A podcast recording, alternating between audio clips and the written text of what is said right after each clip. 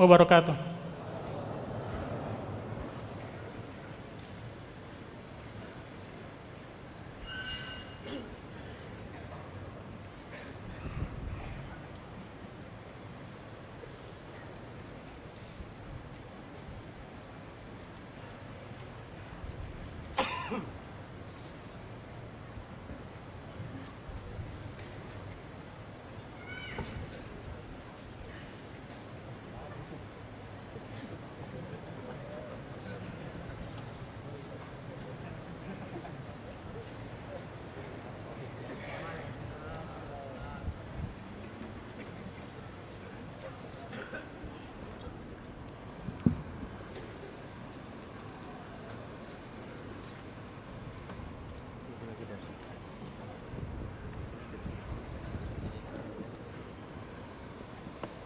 pakai pakai ini atau pakai ini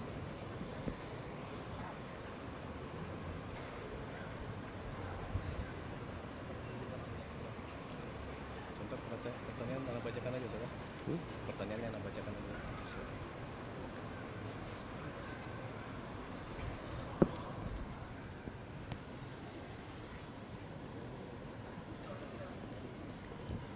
السلام عليكم ورحمة الله وبركاته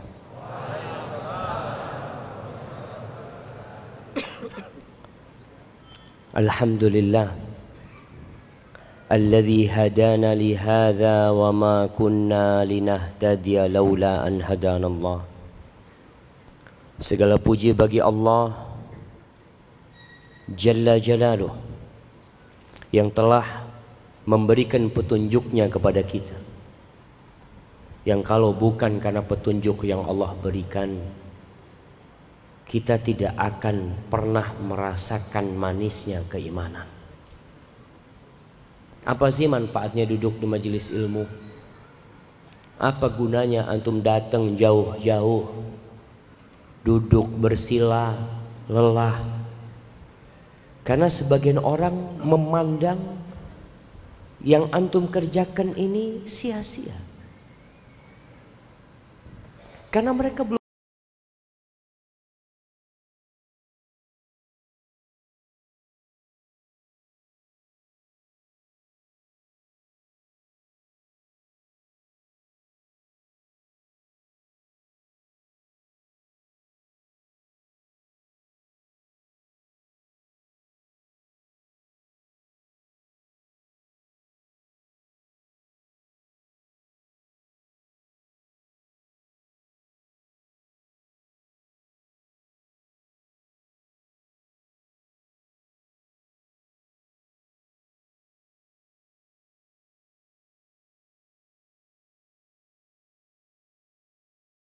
Raudhatun min riyadil jannah.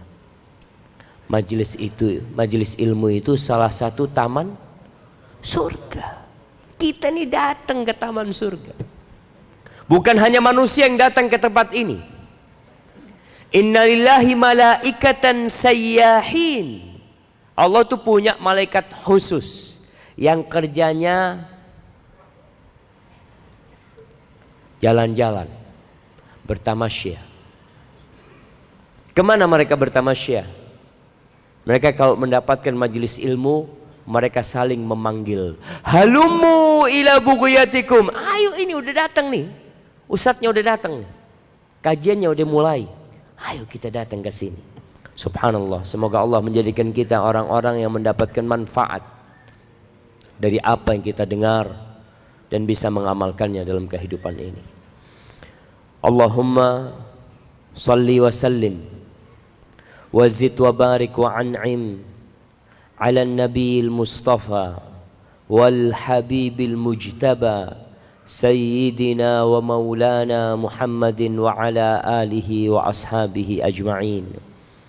Ya Allah semoga salawatmu salam berkah dan nikmatmu senantiasa engkau tambahkan untuk hamba kekasihmu untuk baginda Nabi kita Muhammad sallallahu alaihi wasallam untuk keluarga beliau, untuk istri-istri beliau, untuk putra-putri beliau dan untuk seluruh sahabat Nabi.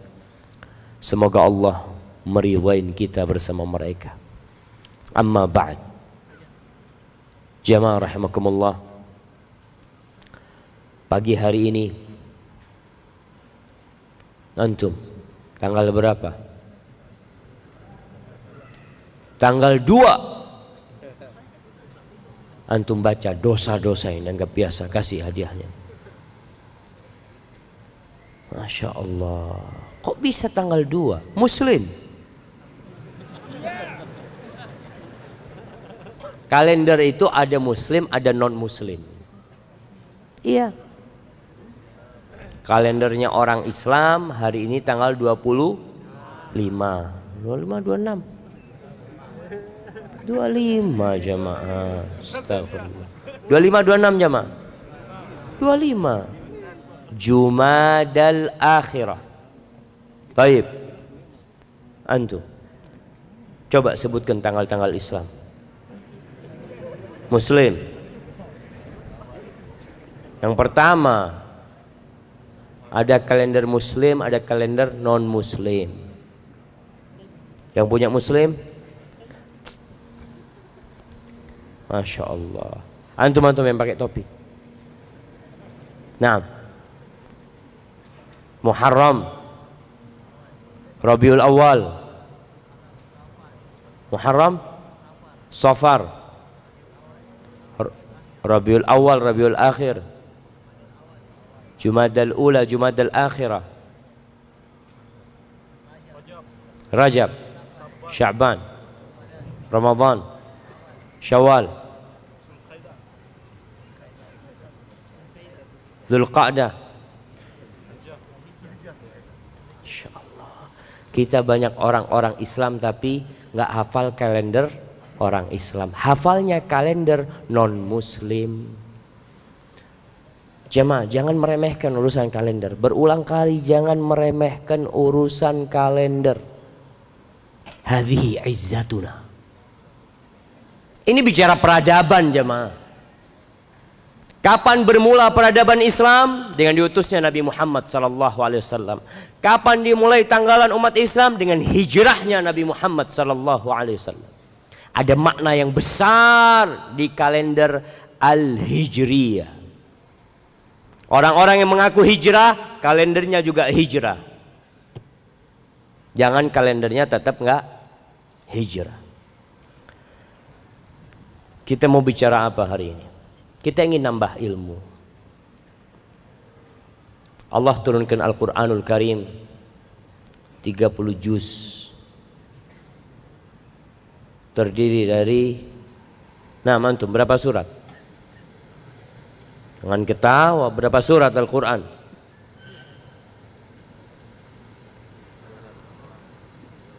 Berapa?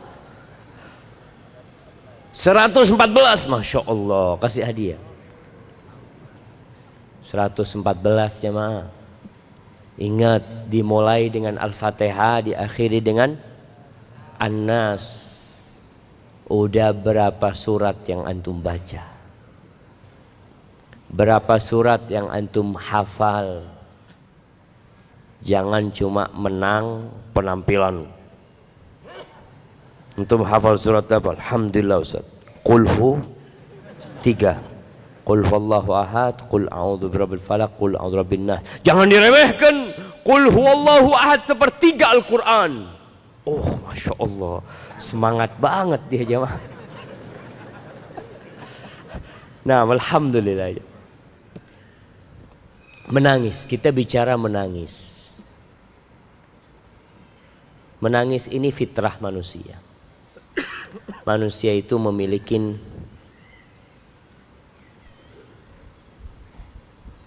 ghariza insting meneteskan air mata. Allah berfirman di surat An-Najm ayat 43 wa annahu huwa adhaka wa abka dan dialah Allah yang menyebabkan sebagian orang tertawa dan sebagian yang menangis. Bahkan ternyata hampir semua orang pernah menangis dan pernah tertawa. Siapa yang tidak pernah menangis? Anda kasih hadiah.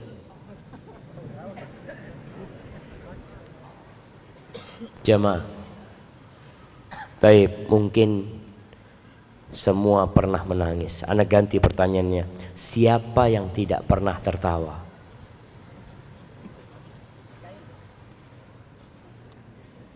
Jamaah, semuanya pernah. Allah sudah tetapkan. Apa kata Imam Al-Qurtubi ketika menafsirkan ayat ini? Beliau mengatakan qada asbab dhahik wal buka. Allah yang menentukan sebab-sebab orang itu bisa tertawa dan yang lainnya bisa menangis. Kata Atha bin Abi Muslim yakni afraha wa ahzan. Allah membuat sebagian orang bergembira, sebagian lainnya bersedih karena kegembiraan itu membuat antum tertawa dan kesedihan itu membuat antum menangis. Ahibati fillah Tertawa dan menangis boleh-boleh saja. Tapi urusan menangis ini ada sepuluh macam. Ada sepuluh macam menangis. Antum tinggal lihat, antum pernah yang mana saja. Ada tangisan yang tercela. Ada tangisan yang mulia. Ada tangisan yang berpahala. Ada tangisan yang merupakan perbuatan nista. Kata Ibnul Qayyim dalam kitabnya Zadul Ma'ad fi hadi khairil ibad. Perlu kita baca tuh. Zadul Ma'ad ini artinya bekal hari akhir yang membahas tentang petunjuk manusia atau hamba yang terbaik Rasulullah sallallahu alaihi wasallam. Kata beliau yang pertama bukaul khauf wal khasyah. Tangisan karena takut dan khawatir. Orang ketika takut meneteskan air mata. Takut apa saja. Ada yang takut petir. Dia menangis. Ada yang takut ditinggal anaknya. Dia menangis. Yang kedua, bu'a buka urrahmah warriqah. Tangisan kasih sayang. Tangisan karena kasihan. Insya Allah kita pernah. Yang keempat, buka ul mahabbah wasyauq. Tangisan cinta dan kerinduan. Pernah antum rindu sama orang tua antum? Anak di pesantren dulu sering nangis. Baru dapat dua hari di pesantren mulai sudah nggak betah karena rindu sama ibu. Kadang kala sama bapak kurang rindu karena suka dimarahin sama bapak. Tapi sama ibu rindu nangis kata ustadznya Syafiq coba tahan satu pekan. Kalau nanti tetap nggak betah ya sudah pulang. Setelah satu pekan tetap kita terus menangis. Datang ke Ustadz, udah nggak betah Ustadz, mau pulang. Katanya Ustadz tunggu lagi dua pekan. Kalau nggak betah nanti pulang. Coba dua pekan tetap nggak betah. Kata gue udah terakhir tunggu tiga pekan. Kalau tiga pekan nggak betah ya udah pulang. Tiga pekan, masya Allah sudah lupa sama orang tua. Kita tuh kadang kala anak lupa sama orang tua. Di tengah malam orang tua kita menangis rindu sama kita. Kita nggak peduli sama orang tua kita. Itu tangisan kerinduan. Yang keempat ada bukaul farah was surur. Menangis karena gembira. Pernah lihat antum orang gembira menangis? Pernah nggak jamaah? Nggak diketawain sama antum. Antum bahagia masa menangis. Itulah fitrah manusia. Muncul tanpa diundang. Air mata menetes di pipi gembira. Kenapa? Alhamdulillah lamaran anak diterima Ustaz. Kawin dan Alhamdulillah. Gembira karena lamarannya diterima. Nah, ada orang yang seperti itu. Kemudian yang keberapa? Yang ke lima. Anda nggak ngitung ya maaf. Karena Ibnu Qayyim nggak nyebutkan satu dua tiga empat lima. Cuma dia sebutkan. Bukaul jaza min wurudil alam wa adam ihtimalihi. Nangis karena kesakitan. Kena penyakit, dia merintih sampai akhirnya menangis. Banyak orang-orang yang sakit karena menahan sakitnya, akhirnya keluarlah tetesan air mata tersebut. Kemudian buka ul huzn. Menangis karena sedih. Apa bedanya takut sama sedih?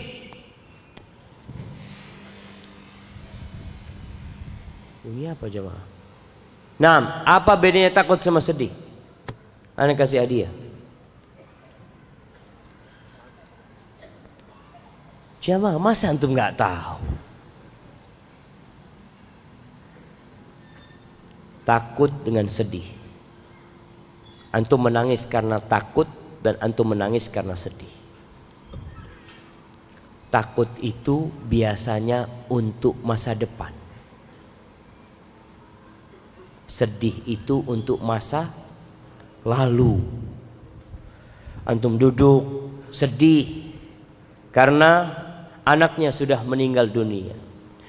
Antum menangis, meneteskan air mata takut karena anaknya nggak pulang-pulang di malam hari.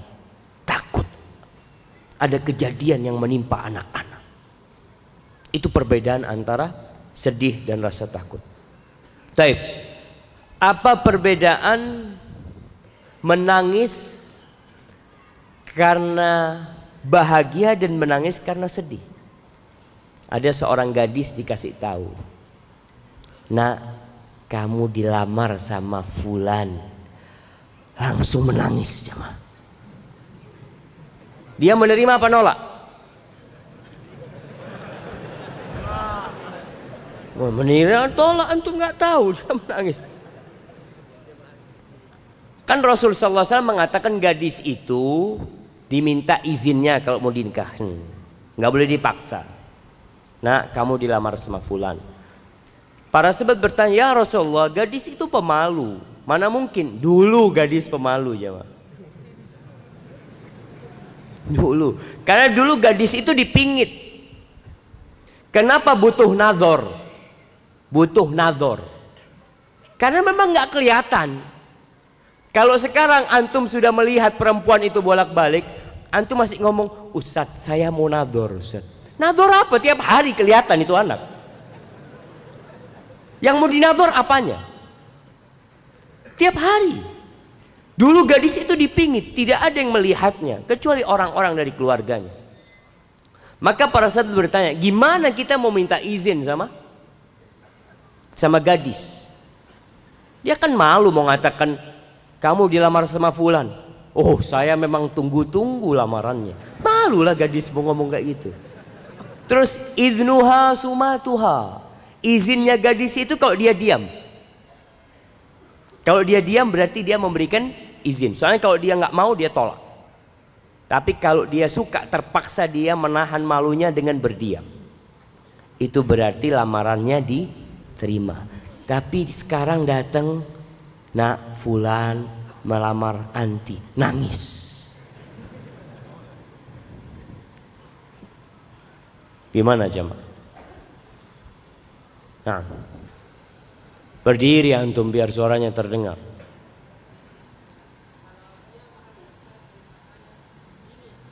Masya Allah. Masya Allah betul itu jawaban akas yang besar buat antum hadiahnya.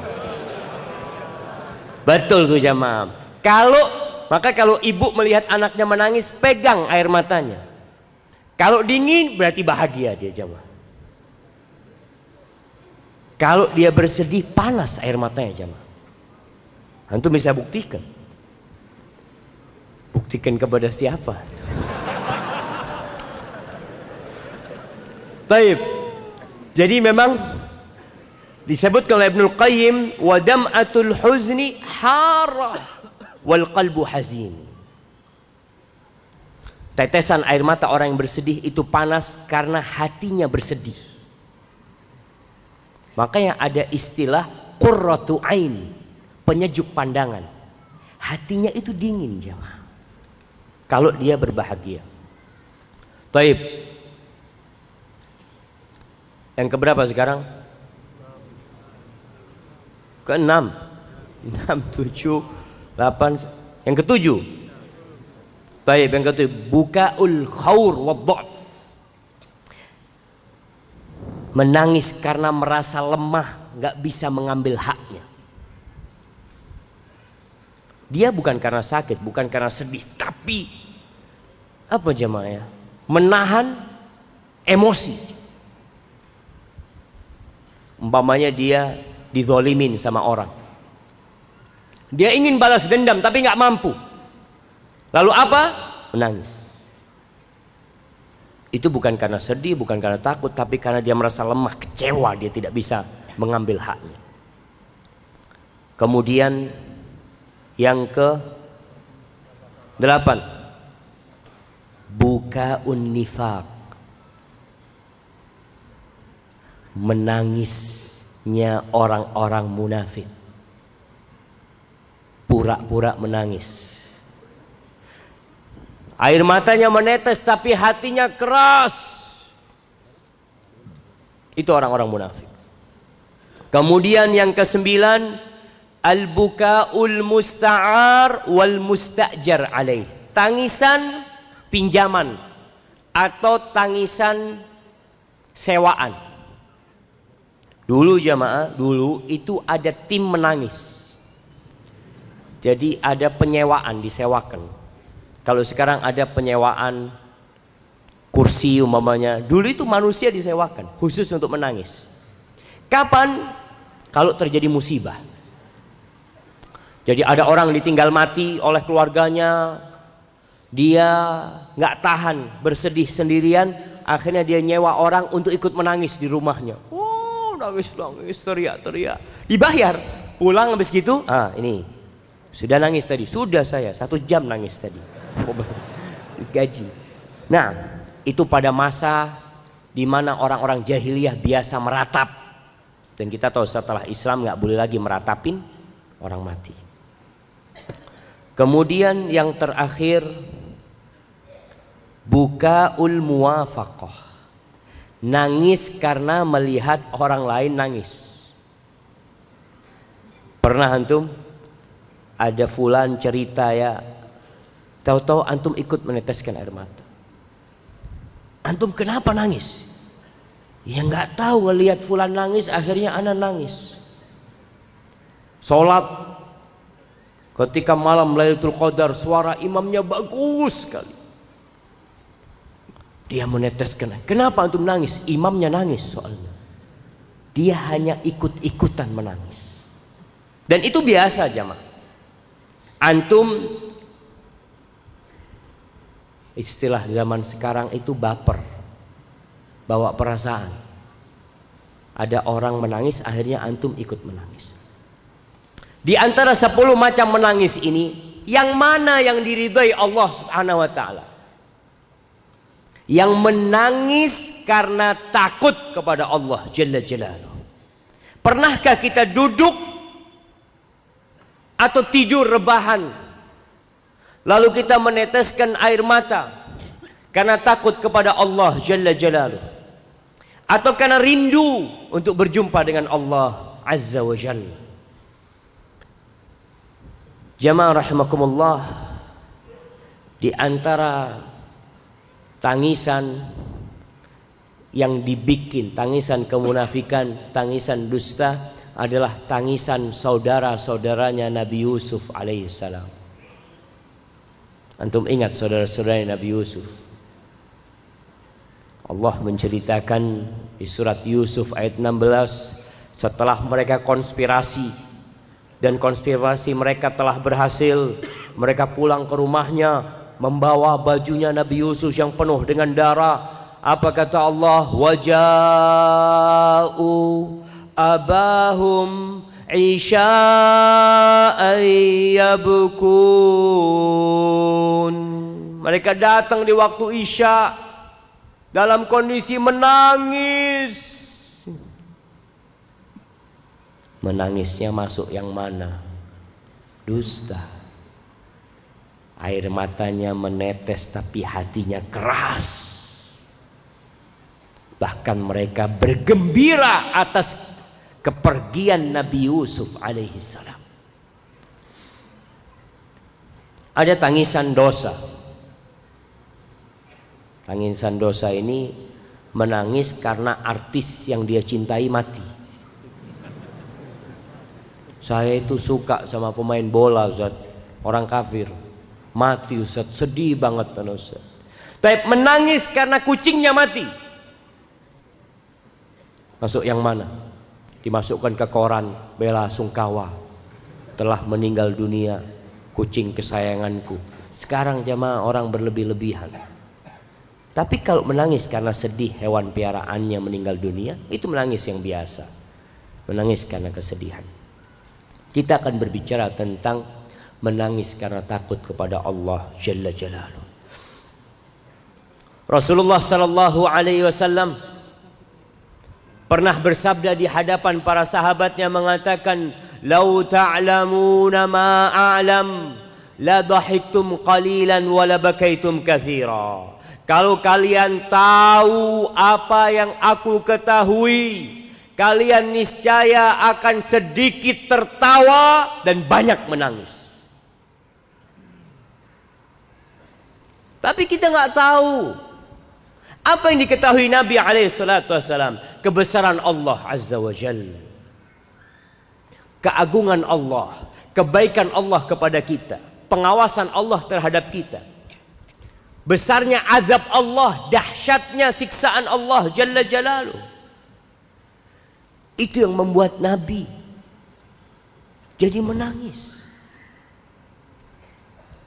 Dan beliau mengatakan wala ma taladzattum 'alal furush Kalian nggak akan bisa bersenang-senang di atas ranjang. Kalau kalian tahu apa yang aku ketahui. Kalau ada yang berpikir Nabi banyak istrinya, naam. Tapi Rasulullah Sallallahu Alaihi Wasallam bukan berpikir untuk bersenang-senang saja. Bahkan beliau lebih banyak takutnya kepada Allah. Kita akan lihat nanti bagaimana Rasulullah sallallahu alaihi wasallam menangis. Allah menceritakan penghuni surga. Aisyah ketika baca ayat ini menangis radhiyallahu taala anha. Di surat At-Tur ayat 25 sampai 28. Allah menceritakan penghuni surga wa aqbala ba'dhum ala ba'di yatasaalun. Ketika mereka masuk surga, mereka ngobrol. Saling berhadap-hadapan, tidak seperti antum sekarang. Yang lainnya memberikan punggung kepada saudara yang di belakangnya, nggak enak duduknya. Tapi itulah duduk menuntut ilmu. Nanti antum duduknya akan saling berhadapan. Mereka saling bertanya, "Kamu kok bisa masuk surga?" Gimana ceritanya? Antum dulu anak lihat kayaknya sih jarang-jarang datang kajian. Kok bisa masuk surga? Ada obrolan mengenang masa di dunia. Apa kata mereka? Qalu inna kunna fi ahlina mushfiqin. Kita dulu ketika hidup di dunia kita tuh takut Takut kita. Takut menghadapi keluarga kita bagaimana nanti pada hari kiamat. Bagaimana akhir hidup kita. Apakah kita akan husnul khatimah atau kita su'ul khatimah. Perasaan itu selalu ada pada diri kami. Kami takut kepada Allah Jalla Jalaluh. Dan takut.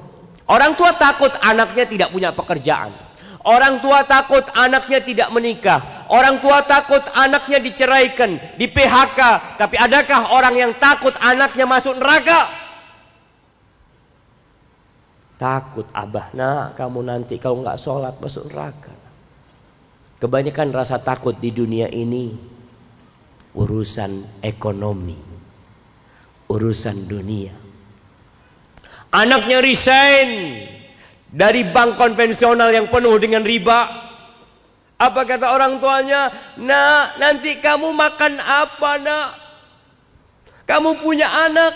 Subhanallah. Padahal kita tahu pelaku riba itu terlaknat. Dosa riba yang paling ringan saja seperti menzinai ibunya sendiri. Nggak takut. Yang takut kalau anaknya nggak bisa makan. Tapi penghuni surga bukan itu yang mereka takutkan. Dunia bakal ditinggalin. Hari ini, esok atau lusa kita bakal mati. Kemudian rasa takut itulah yang membuat Allah memberikan karunia. Kata mereka, "Famanallahu 'alaina wa waqana 'adzabas samum." Kemudian Allah memberikan karunia-Nya kepada kami dan menyelamatkan kami dari api neraka. Kita dikasih karunia sama Allah. Rasa takut itu rahmat dari Allah. Sehingga membuat antum meninggalkan yang haram dan melaksanakan ketaatan Inna kunna min qablu nad'uuhu innahu huwal rahim. Ketika kita hidup di dunia kita selalu minta sama Allah, memohon kepada Allah, bermunajat kepada Allah. Sesungguhnya Allah itu maha baik dan maha pengasih. Itu jamaah. Rasa takut inilah yang kita perlu tumbuhkan di dalam hati kita. Rasa takut yang membuahkan tetesan air mata, takut dengan masa depan.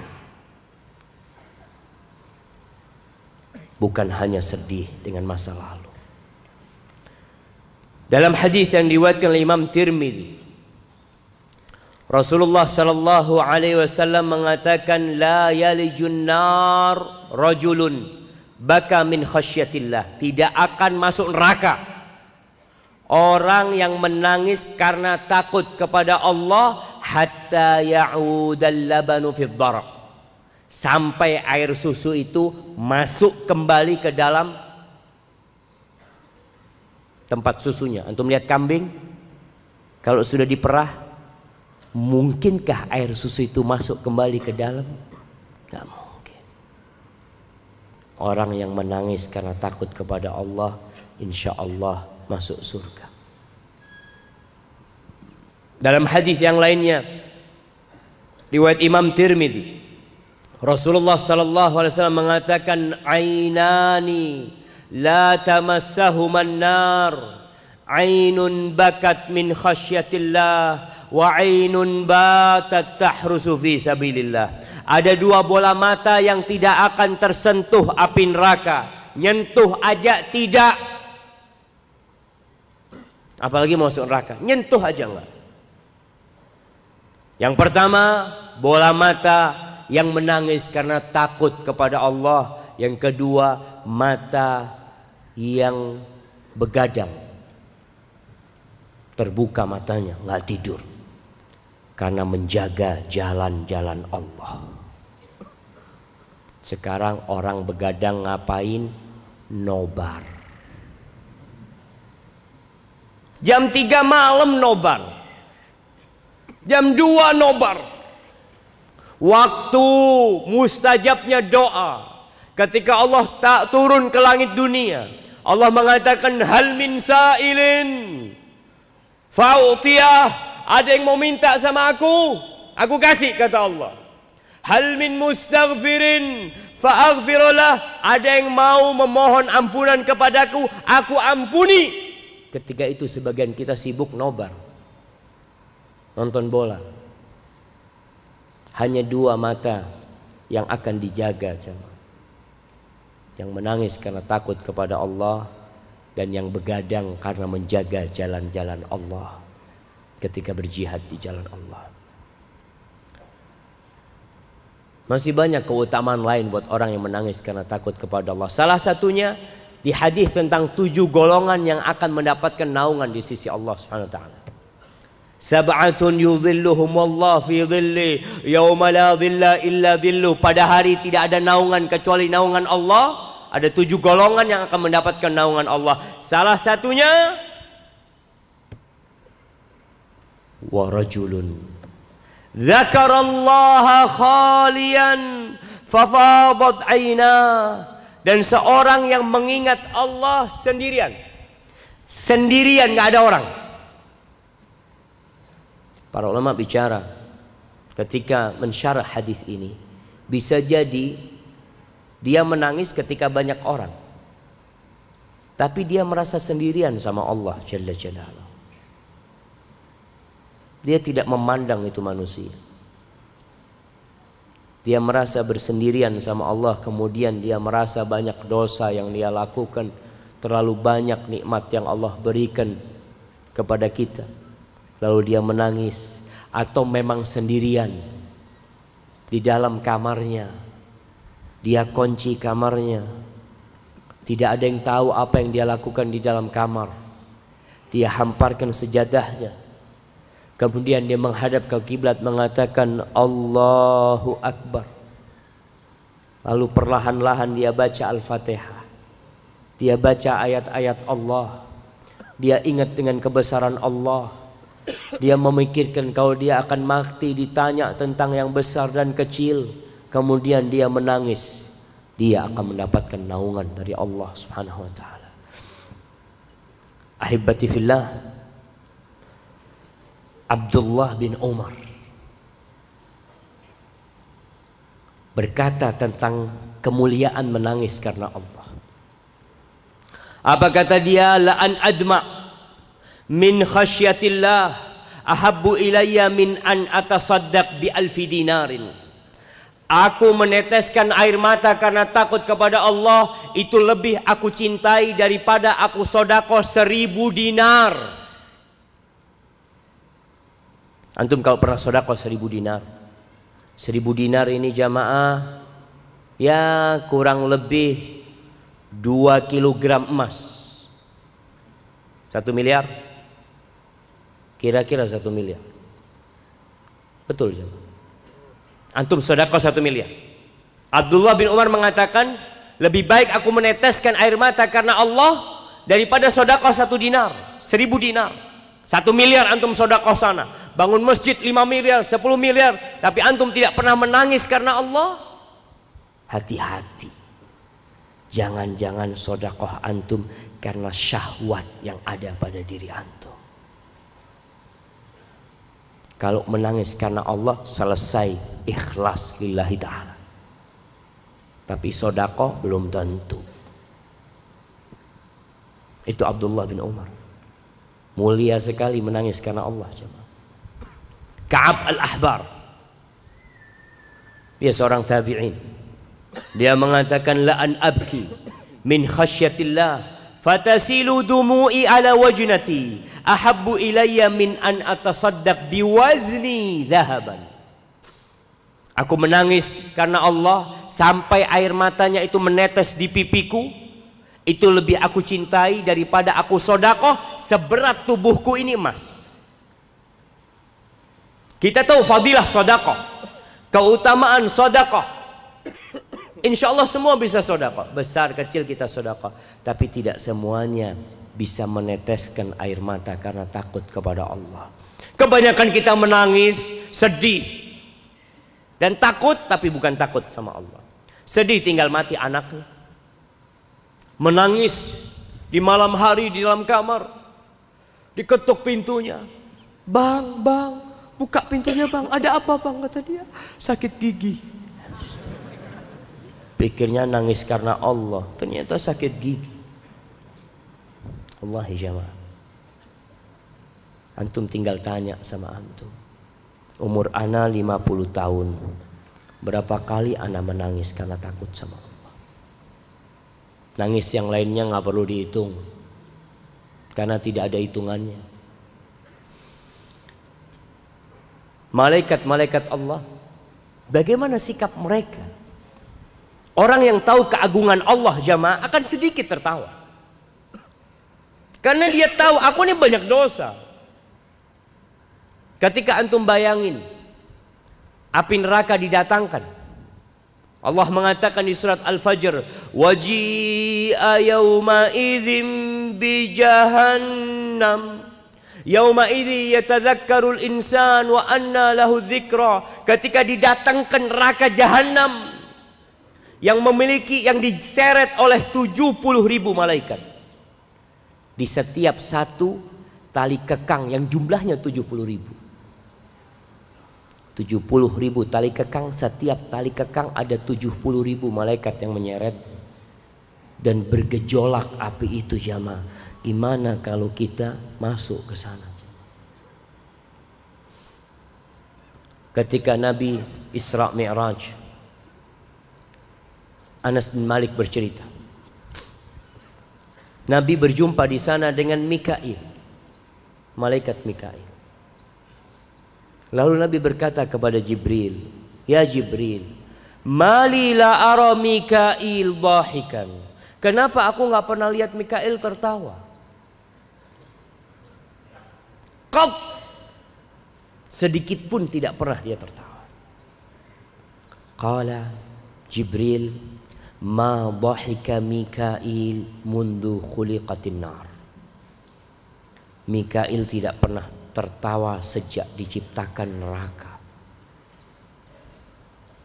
Nggak ada lagi ketawa dari dia.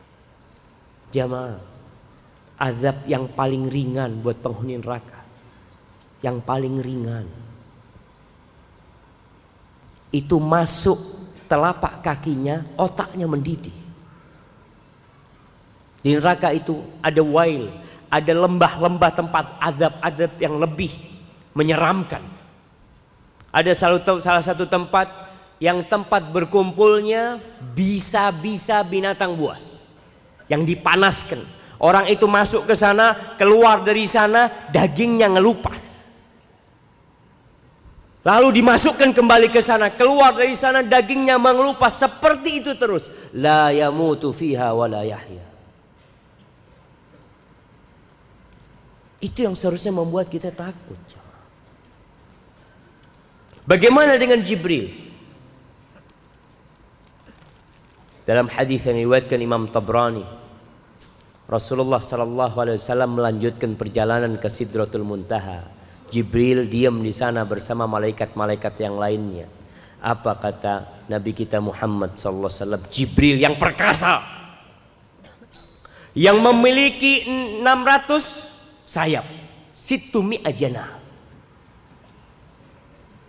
Yang kalau satu sayapnya dibuka ufuk tertutup.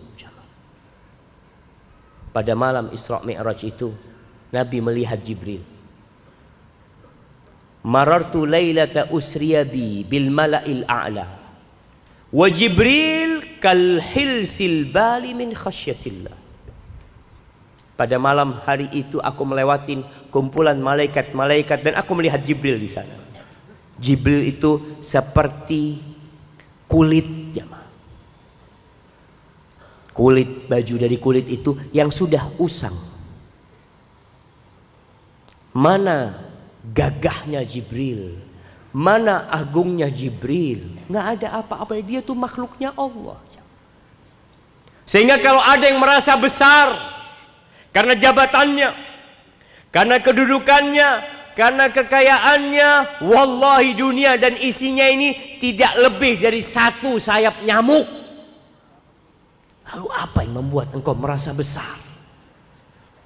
Badanmu yang gagah? Jabatanmu yang tinggi? Hartamu yang banyak?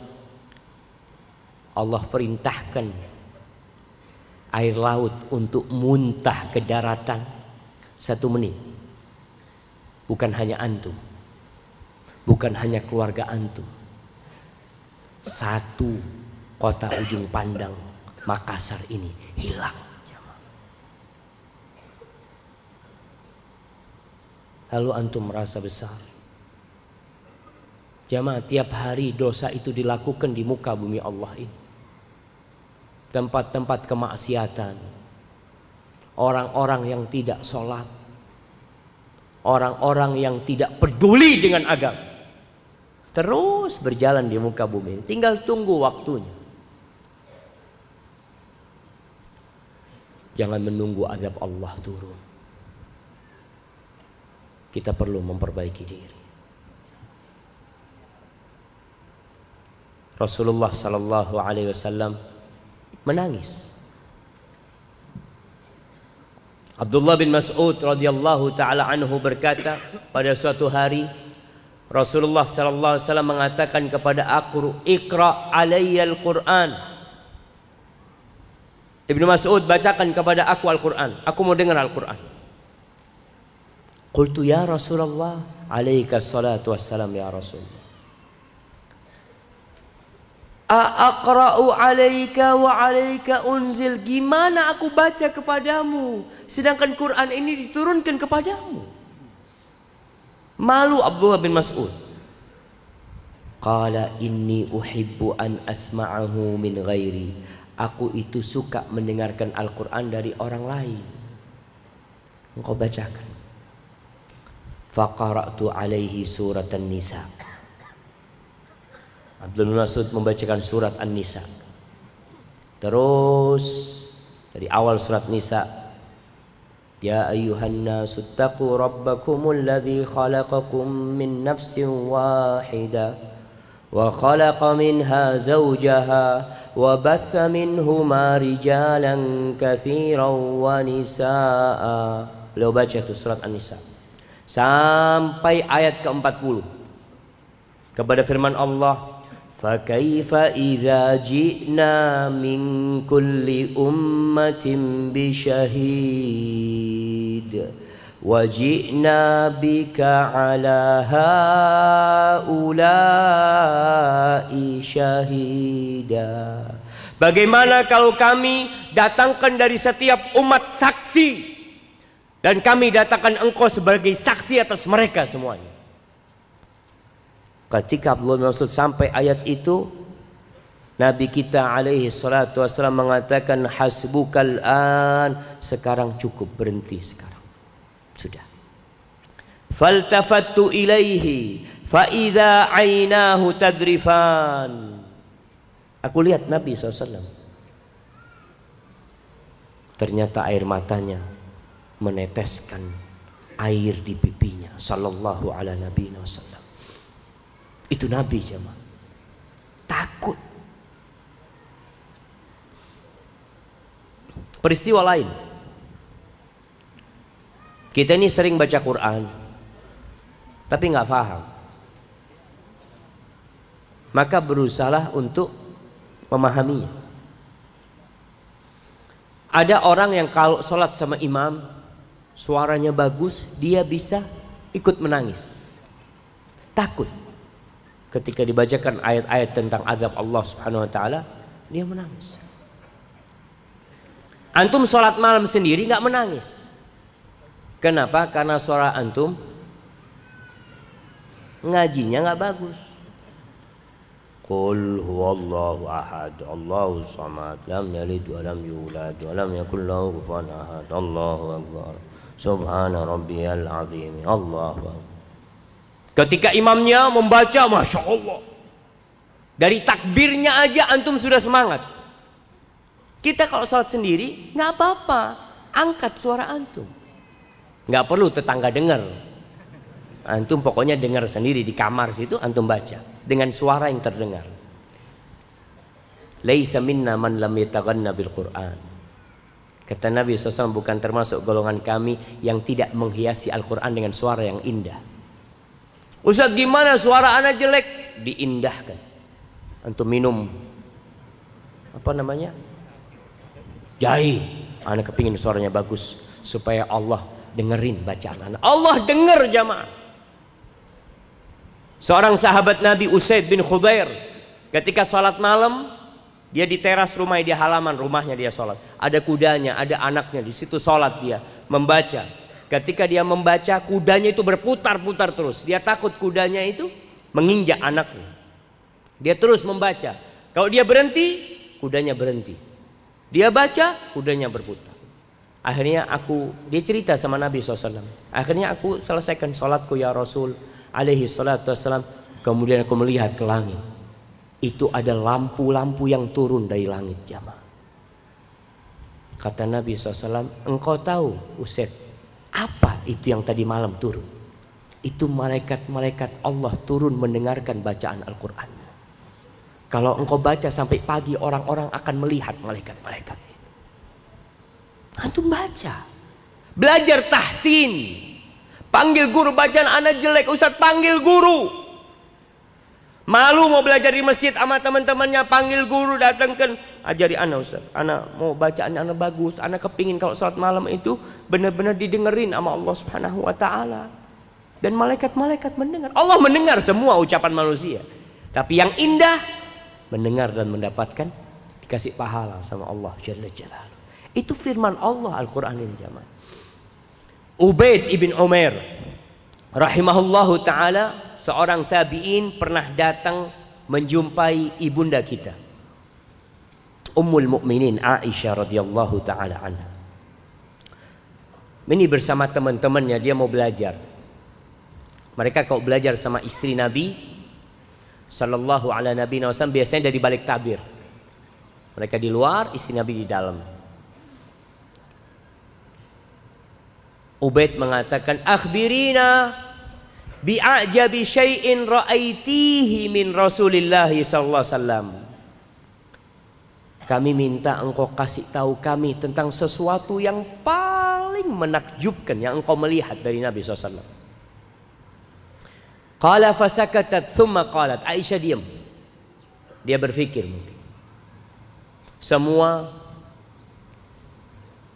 cerita suaminya indah dan menakjubkan khairul bashar manusia terbaik yang ada di rumahnya semua ceritanya indah tapi dia hendak memilihkan yang paling menakjubkan. Lalu Aisyah mengatakan lamma kanat lailah minal layali pada satu malam yang malam itu Nabi bermalam di rumahnya Aisyah sallallahu ala nabi wasallam istri punya hak. Ketika lagi tiduran bersama Aisyah di sampingnya habis sholat isya mungkin lalu Nabi SAW mengatakan ya Aisyah Zarini ata'abbadul layla li rabbi lihat nih adabnya Nabi SAW dia mengatakan kepada istrinya tolong biarkan aku aku mau beribadah buat Robku malam ini Nabi ngomong itu sama istrinya Kenapa? Karena dia tahu malam ini haknya Aisyah. Suami harus tahu diri. Apa kata Aisyah? Mau ditinggal sama Nabi?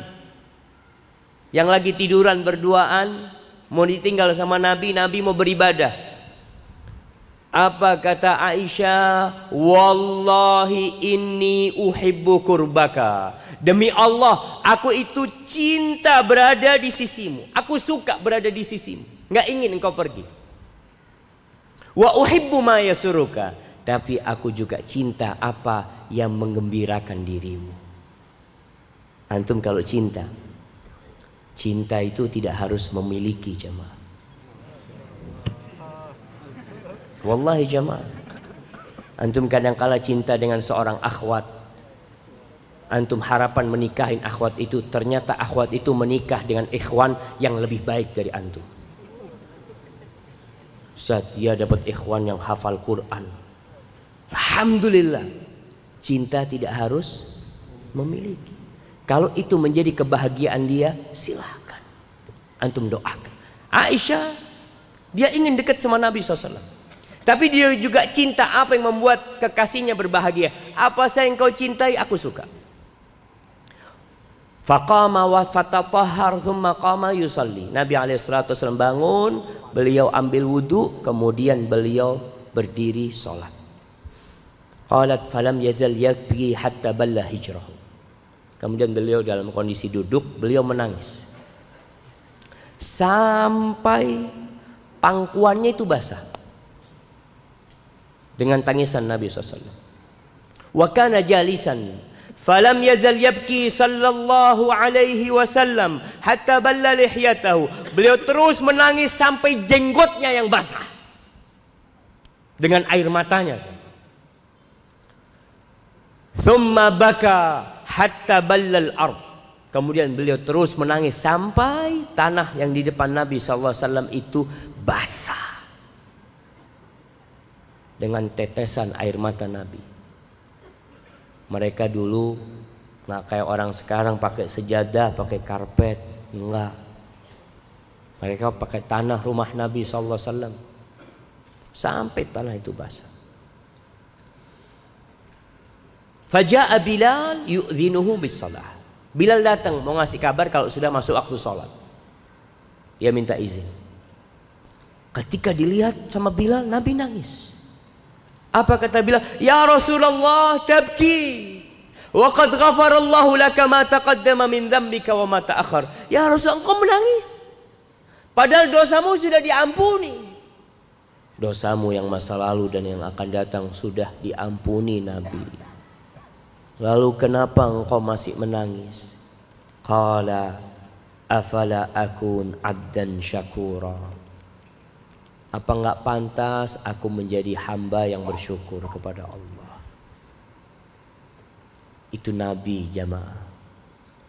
Lalu Nabi mengatakan laqad unzilat alayya laila ayah telah diturunkan kepada aku tadi malam sebuah ayat wailun liman qara'aha wa lam yatafakkar fiha.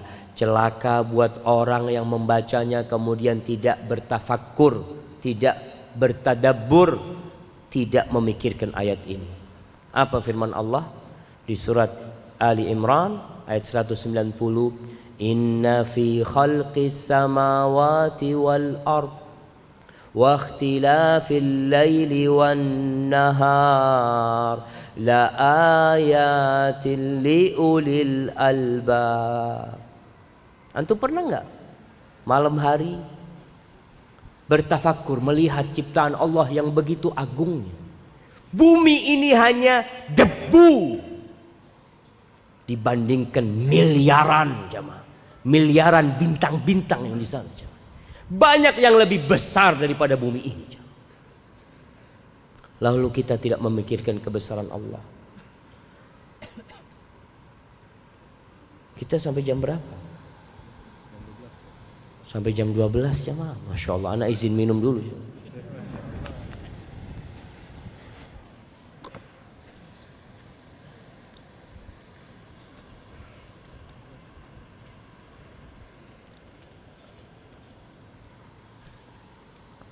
Alhamdulillah. Abdullah bin Amr bin As. Dia bercerita bahwa Nabi Shallallahu Alaihi Wasallam membaca firman Allah di surat Ibrahim ayat 36. Ketika Nabi Ibrahim mengatakan Rabbi innahunna adlalna katsiran minan nas faman tabi'ani fa innahu minni. Wahai Rabbku sesungguhnya berhala-berhala itu banyak menyesatkan banyak manusia. Maka barang siapa yang mengikuti aku dia termasuk dari golonganku. Lalu membaca ucapan Isa alaihissalam di surat Al-Maidah ayat 118 ketika Nabi Isa mengatakan in tu'adzibhum fa innahum ibaduk wa in taghfir lahum fa innaka antal azizul hakim kalau engkau mengadab mereka ya Allah sesungguhnya mereka itu hamba-hambamu ya Allah. Kalau engkau mengampuni mereka sesungguhnya engkau maha perkasa dan maha bijak ya Allah. Farafa ayadai. Lalu setelah membaca itu Nabi mengangkat tangannya. Mengatakan Allahumma ummati ummati ya Allah umatku ya Allah umatku ya Allah. Nabi menangis sallallahu alaihi wasallam Beliau menangis karena memikirkan kita jemaah Pernahkah kita menangis memikirkan Rasulullah wasallam Antum pernah nggak bersedih ketika Nabi SAW dilemparin batu sampai berdarah-darah? Pernahkah antum berpikir untuk hidup di masa Nabi membela Rasulullah SAW?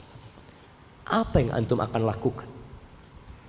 Kalau sekarang kita sibuk dengan gadget kita, sibuk nonton, sibuk dengan perkara-perkara yang tidak berguna. Antum kebayang nggak gimana antum hidup di masa Nabi SAW, menolong Rasulullah SAW, menjadi seperti Sa'ad bin Abi Waqqas, menjadi seperti Rafi ibn Khadij. Nabi menangis, berdoa. Kemudian Allah mengutus Jibril. Allah mengatakan kepada Jibril, "Ya Jibril, idhab ila Muhammad." Jibril kau berangkat kepada Muhammad. Wa rabbuka alam dan Allah tahu dengan peristiwa itu. Fasalhu ma yubki. Tanyakan kepada dia, apa yang menyebabkan kau menangis? Maka Jibril datang menyumpai Nabi kita Muhammad sallallahu alaihi wasallam. Lalu ditanya, "Kenapa engkau menangis?" Karena umatku. Aku minta umatku diselamatkan dari api neraka. Kemudian Jibril berangkat kepada Allah dan Allah sudah tahu. Lalu Allah mengutus Jibril kembali, "Ya Jibril, idhab ila Muhammadin faqul inna sanurdika fi ummatika wala nasu'u." Sampaikan kepada Muhammad Jibril. Sampaikan kepada dia kalau kita akan membuat dia ridho dalam urusan umatmu. Dia tidak akan kecewa tentang urusan umat. Ahibati fillah. Begitu Nabi SAW memikirkan kita menangis. Ummati, ummati. Nanti ketika di padang mahsyar. Ketika semua Nabi tidak ada yang bisa meminta kepada Allah Jalla Jalaluh. Miliaran manusia itu datang kepada Nabi kita Muhammad sallallahu alaihi wasallam. Setelah Nabi Adam, Nabi Nuh, Nabi Ibrahim, Nabi Musa, Nabi Isa semua angkat tangan. Orang-orang datang kepada Nabi kita Muhammad SAW. Mereka minta tolong ya Rasulullah. Tolong mintakan kepada Allah agar Allah menyelesaikan urusan kita. Siapa yang menyelesaikan jamaah? Nabi kita Muhammad sallallahu alaihi wasallam.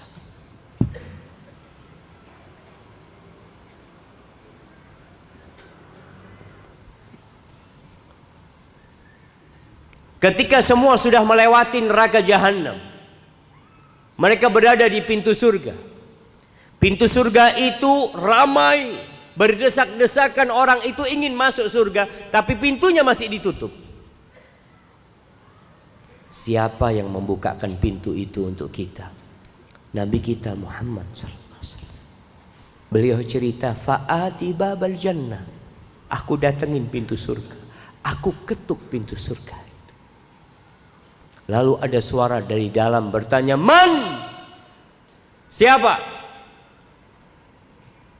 Aku mengatakan Muhammad. Beliau tidak mengatakan Rasulullah. Lah. Beliau mengatakan Muhammad. Antum tuh harus belajar tawaduk dari Nabi SAW. Kalau kenalan sama orang, siapa? Dokter Syafiq. Malu-maluin. Ustadz Fulan. Nggak perlu. Siapa? Sebutkan nama. Siapa? Haji tiga kali. Eh, haji tiga kali. Apa urusan haji tiga kali? Nggak perlu pakai H ketika kenalan sama orang. Rasulullah SAW mengatakan Muhammad. Apa kata malaikat di sana? Umir tuh, aku disuruh nggak boleh bukain pintu surga ini kecuali engkau yang pertama kali masuk. Sallallahu ala nabi wasallam. Nabi masuk baru kita bisa masuk. Yang mau selamat ikut siapa? Ikut Nabi. Jangan ikut anak. Jangan ikut Ustaz Fulan, Kiai Fulan. Tidak. Ikuti Nabi Sallallahu Alaihi Wasallam. Semuanya menyeru agar kita mengikuti Rasulullah Sallallahu Alaihi Wasallam. Antum mau lihat bagaimana para sahabat Nabi menangis. Ketika Nabi Shallallahu Alaihi Wasallam berceramah, berpidato, ini Anas bercerita tentang tadi yang kita bacakan, lau ta'lamuna ma'alam. Kalau kalian tahu apa yang aku ketahui, pasti kalian akan sedikit tertawa dan banyak menangis. Anas menceritakan ketika itu para sahabat Nabi radhiyallahu taala anhum mereka menutupin wajah mereka menangis semuanya di Masjid Nabawi. Ketika itu mereka teringat dengan kebesaran Allah dan dengan syukur kita yang masih sedikit.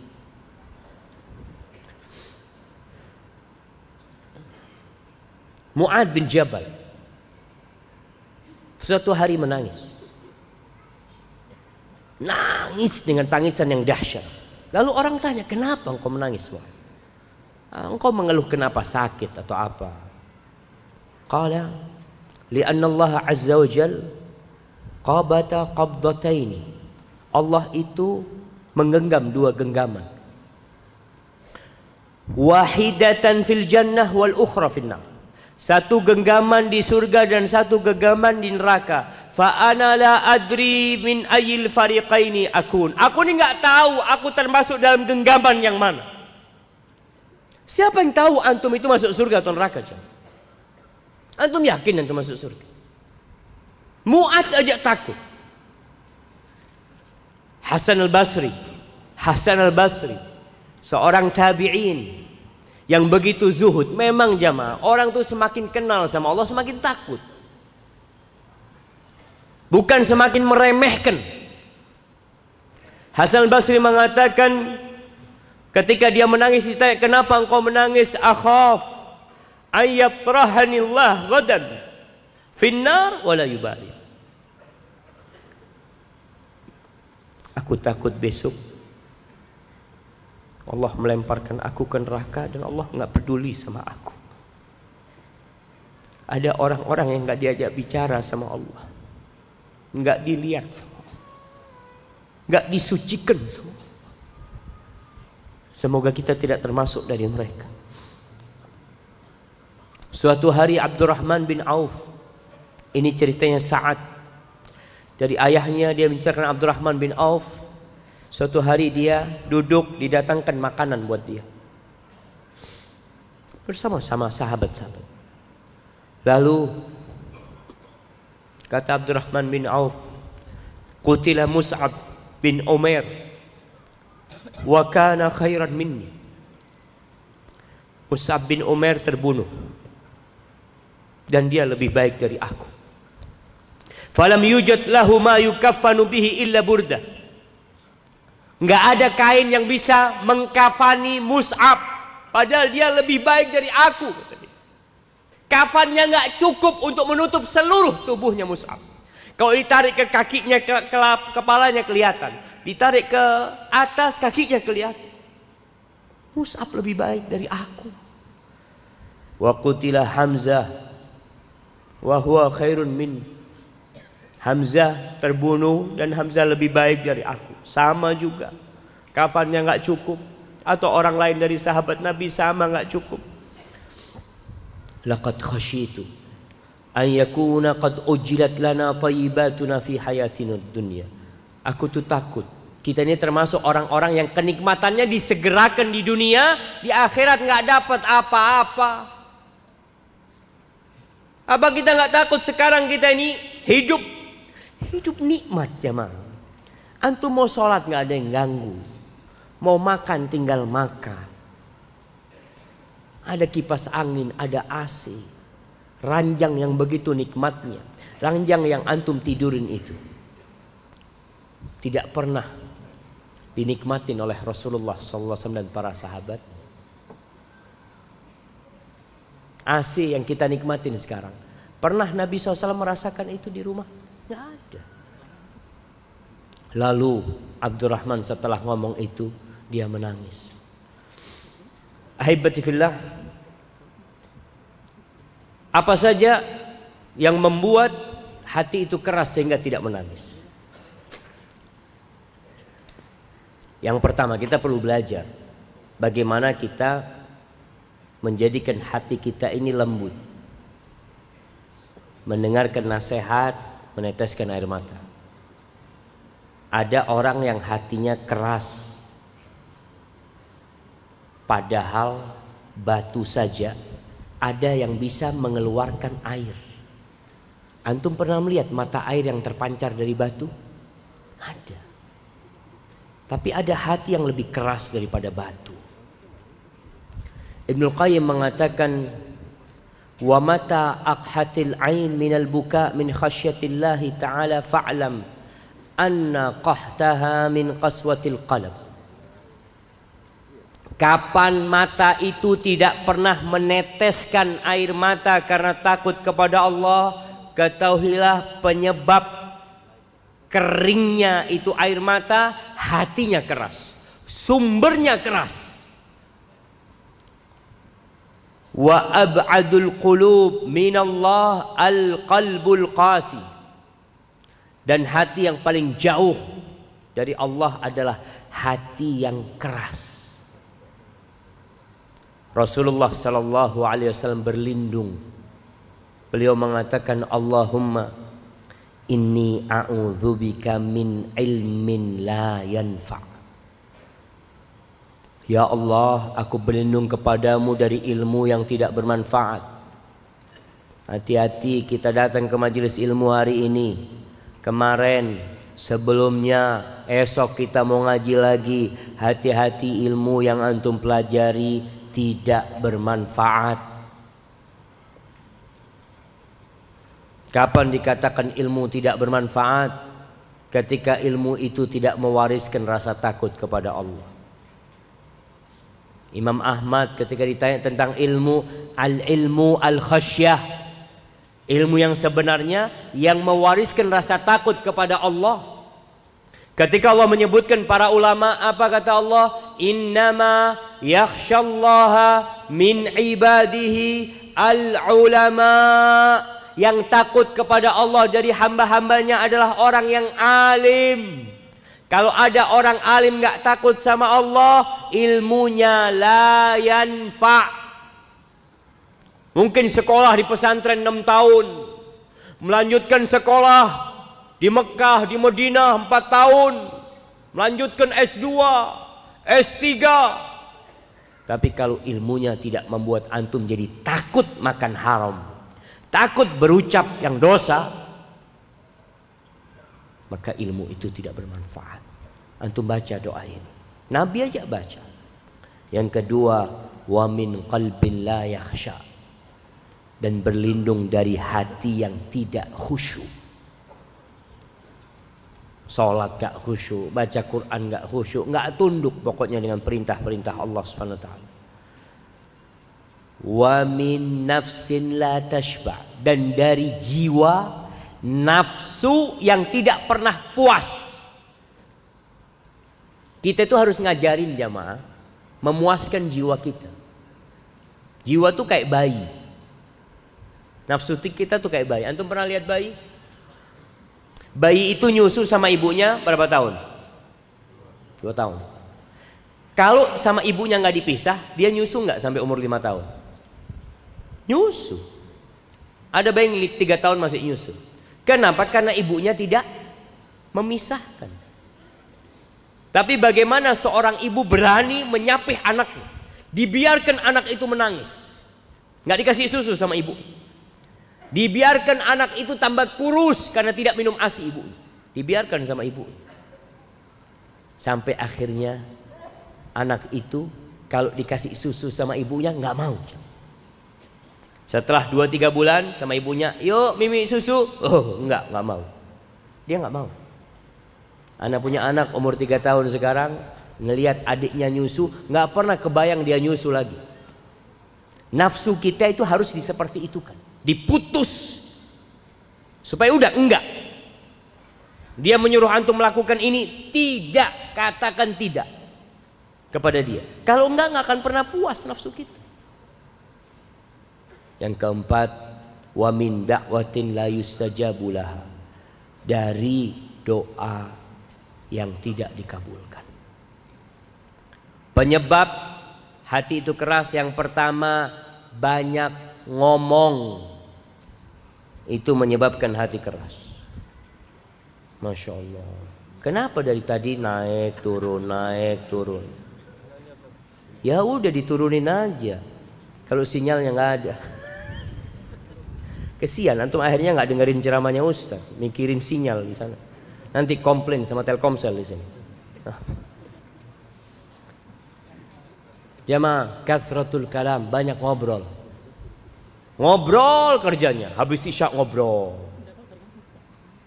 Di kantor ngobrol. Sekarang ngobrol di HP. WhatsApp. WhatsApp itu ngobrol. Ngobrol sana ini itu dan subhanallah jamaah ya.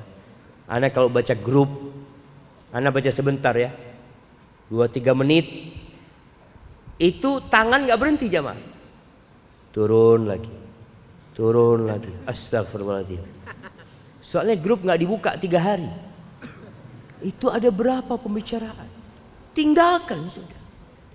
Ngobrol boleh. Antum ngobrol sama teman-teman punya waktu. Antum ngobrol, Anda mau ngobrol paling lama satu jam. Selesai. Setelah itu antum baca Quran. Baca Quran, kalau ngobrolnya satu jam, baca Qurannya berapa jam? Lima menit. Alhamdulillah, Alhamdulillah. Ini yang banyak terjadi jam. Kita tuh banyak ngobrol. Makan ngobrol, mau tidur ngobrol. HP-nya sekarang dipegang terus. Coba sekali-kali latihan nggak buka HP. Antum ngomong sama istri antum, tolong HP nya disembunyikan. Berapa hari? Satu pekan. Antum seperti tahu layang-layang yang putus talinya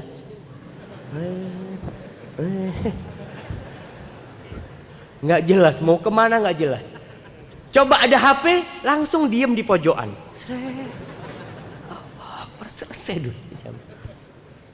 HP teman ngobrol sekarang. Tinggalkan sudah. Artinya bukan tinggalin kurangin. Kurangin ngobrol itu. Apalagi kalau ngomongnya itu kila wakola katanya dan katanya berita itu termasuk kila waqala. Ditemukan bocah tersesat untuk menonton gitu. Dan alhamdulillah bapaknya sudah datang. Terus antum dapat apa? Dapat apa? Enggak dapat apa-apa.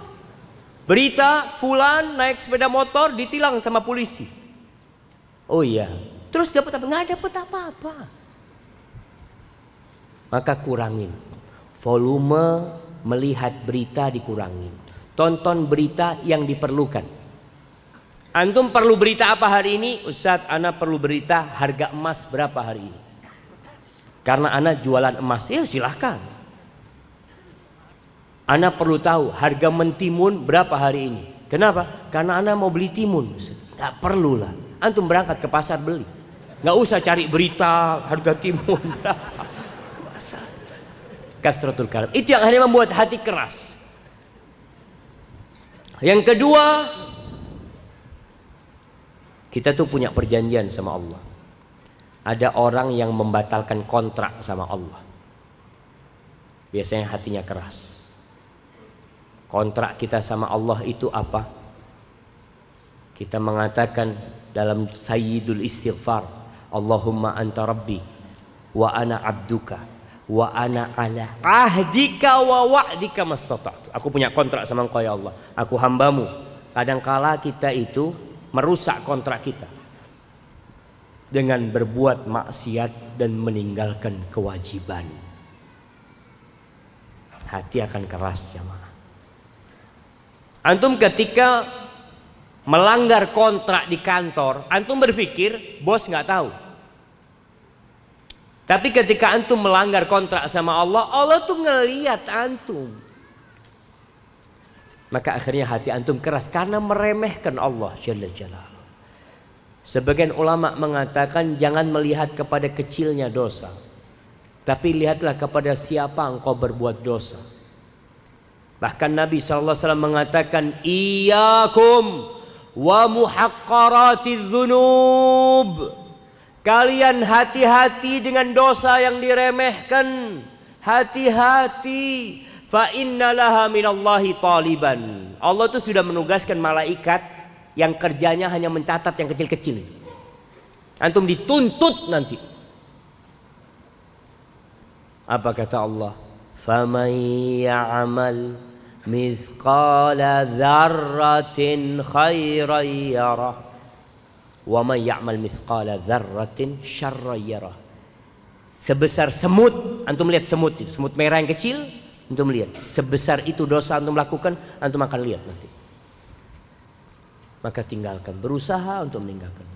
Yang ketiga, banyak tertawa. Kata Nabi sallallahu alaihi wasallam, "La tuksirid dhahik, fa inna kathratat dhahik tumitul qalb." Engkau jangan banyak tertawa. Banyak tertawa itu mematikan hati. Ada yang kerjanya di HP nonton yang lucu-lucu. Wah, ketawa-ketawa ya. Sampai ada orang jamaah yang kerjanya duduk di stasiun. Dulu stasiun kan masih boleh masuk orang luar itu jamaah. Di sini ada kereta api. Nanti ada. Ada kereta api enggak? Nanti kita bikin kereta api. Coba. Hah? Sudah satu kilometer. Masya Allah. Satu kilometer buat lari jamaah bukan buat kereta api. Nah, ada orang yang duduk biasanya di stasiun zaman. Ini orang suka melihat orang yang telat zaman. Kadang orang-orang terlambat ya. Dia udah beli tiket keretanya udah jalan. Dia ketawa-ketawa. Oh, dia ketinggalan kereta. Oh, seneng dia. Astagfirullahaladzim. Hati-hati, hati antum keras ya ma. Ada yang di di terminal, duduk terminal. Pokoknya ngelihat orang yang susah karena dia bahagia kalau ada orang susah. Ngelihat orang kehilangan boarding pass ya bingung. Oh, astagfirullah, kehilangan boarding pass dia. Hati-hati. Untuk mulai tinggalkan banyak tertawa, apalagi kalau sebab tertawanya nggak syar'i. Jangan suka tertawa sendiri. Kadang-kadang pakai HP antum di pojokan, dipanggil sama istrinya, "Bang, Bang, oh ketawa. Bang, oh ketawa. Bang, eh, suamiku ini sudah gila atau apa bang? Oh ternyata dia nonton sesuatu yang bikin dia ketawa. Kurangin. Karena itu mematikan hati. Yang keempat, banyak makan. Kerjanya wisata kuliner. Besok kita makan di mana ya? Ini nasi goreng di sana udah kita coba. Yang di sana, oh belum. Berangkat, habis Isya kita berangkat. Makan sini. Oh kayaknya kurang zen. Coba kita pindah ke sana. Yang ada dalam benak dia perutnya. Rasulullah sallallahu alaihi wasallam mengatakan, "Ma mala'a adamiyun wi'an syarran min batn." Nggak ada satu wadah yang lebih buruk yang diisi sama manusia lebih dari perutnya dia. Bihasab ibni Adam luqaimat yuqim nabi sulbah. Cukup anak Adam itu makan beberapa suap yang bikin punggungnya tegak. Sudah, secukupnya makan saja. Orang kalau sudah banyak makan jamaah, kata Bishir bin Harith, dua sifat yang membuat hati itu keras kasratul kalam wa kasratul akal. Banyak ngomong dan banyak makan. Biasanya yang banyak makan banyak ngomong. Masya Allah. Seperti itu ya Maka kurangin makan. Bagaimana ngurangin makan? Puasa. Iya Ustaz. Kita ini heran bulan puasa seharusnya orang itu tambah kurus. Kenapa di bulan puasa harga telur naik, harga ayam naik, harga gula naik? Kenapa? Karena ternyata puasa itu jadi ajang wisata kuliner. Antum bisa lihat kalau mau berbuka sore hari itu Yuk ngabuburit. Naik motor, cari malam. Di mana malam dicari? Pokoknya nanti, tahu-tahu malam nanti kita dapat malam. Datang belanja ini, kolak ya. Ada lagi, apa makanan yang di sini? Barungku. Ana mau barungku, tujuh biji. Apa lagi? Aduh. jalan kote. Ah, jalan kote. Apalah yang dipikir makan saja. Maka usahakan dikurangi. Ketika puasa antum cek malam pertama Ramadan berapa timbangan antum? Lihat. 60. Berarti tanggal 1 Syawal paling tidak 55.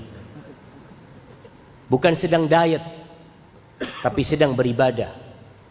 Rasul wasallam itu sahurnya apa? Kurma.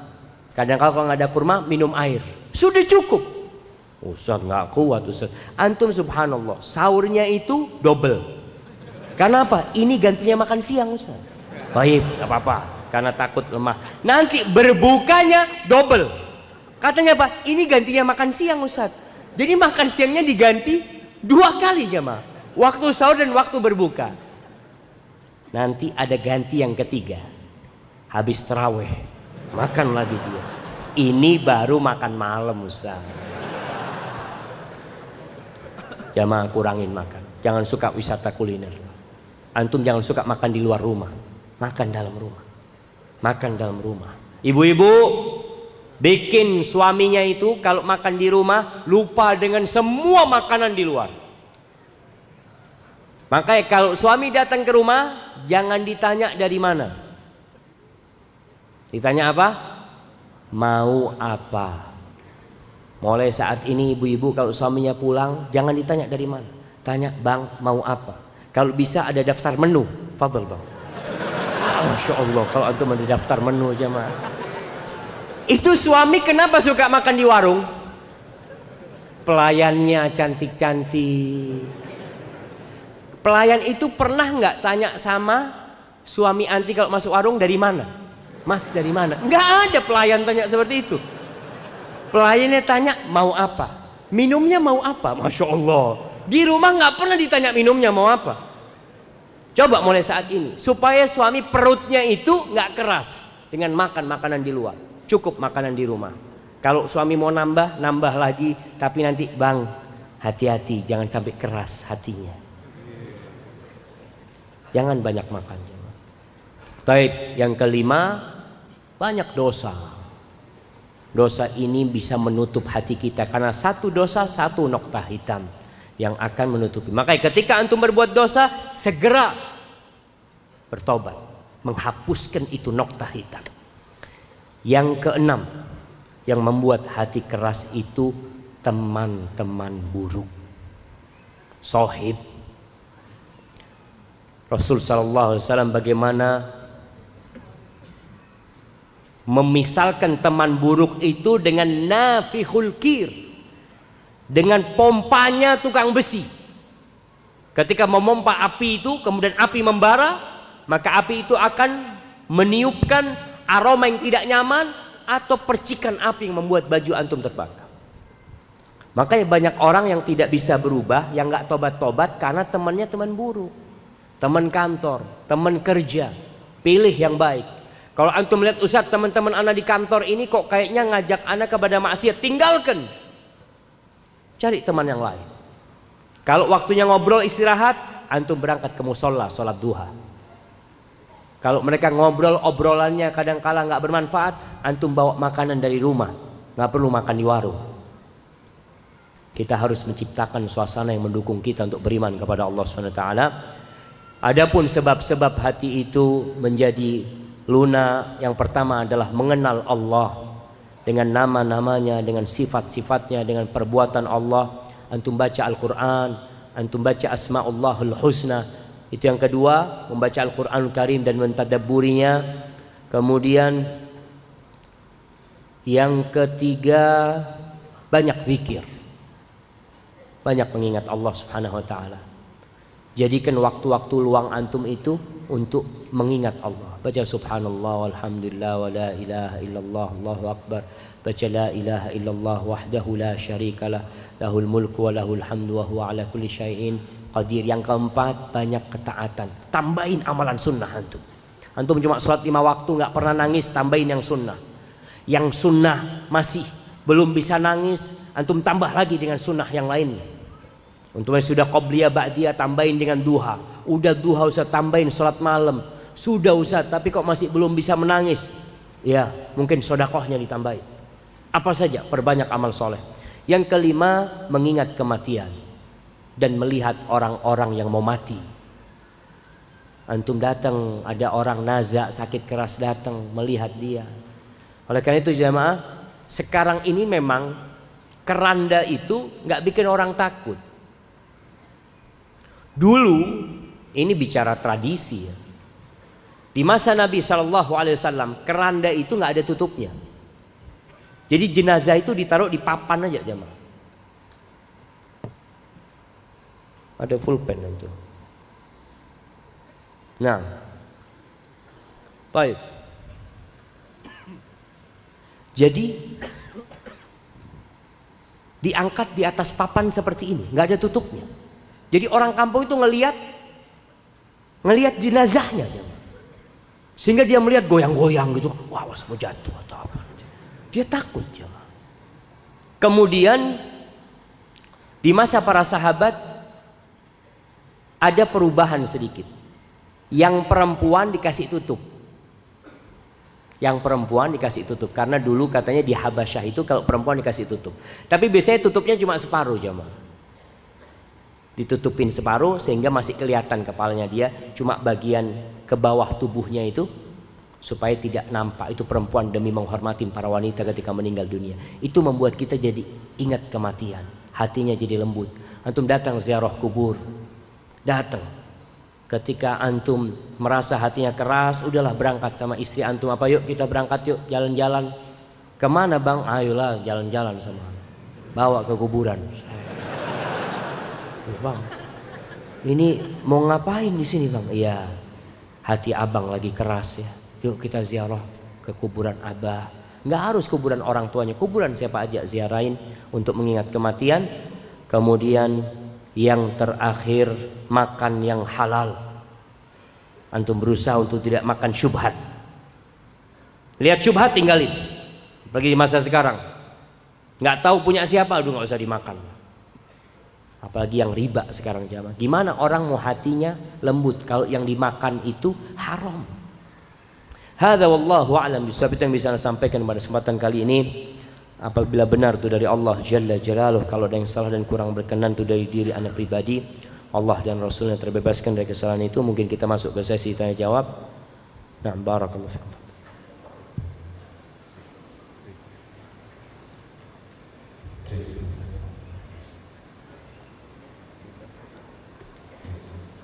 Bismillah, Assalamualaikum. Ahwal Ustaz. Alhamdulillah Lewat ceramah di Youtube Yang ada nonton dua tahun yang lalu Membuat anak mantap untuk berhijrah Namun di tengah perjalanan hijrah ini Banyak tantangan sehingga anak mulai goyah. Dan khususnya di daerah anak Masih sangat minim dakwah sunnah. Dan praktek sirik masih ada maka dari itu mohon nasihatnya Ustaz. Dan Afwan kalau bisa antum agendakan safari dakwah ke daerah-daerah. Masya Allah. Daerah-daerah Ini ada penggelapan nama. Taib Yang pertama kita bersyukur kepada Allah Jalla Jalaluh adanya media Ini bermanfaat untuk dakwah YouTube memang mungkin yang bikin orang-orang non muslim. Kita perlu menenggelamkan YouTube dengan hal-hal yang positif. Ketika seorang hijrah dia memerlukan teman. Rasulullah sallallahu alaihi hijrah ke Madinah tidak sendirian. Siapa yang mendampinginya? Abu Bakar Siddiq radhiyallahu taala anhu.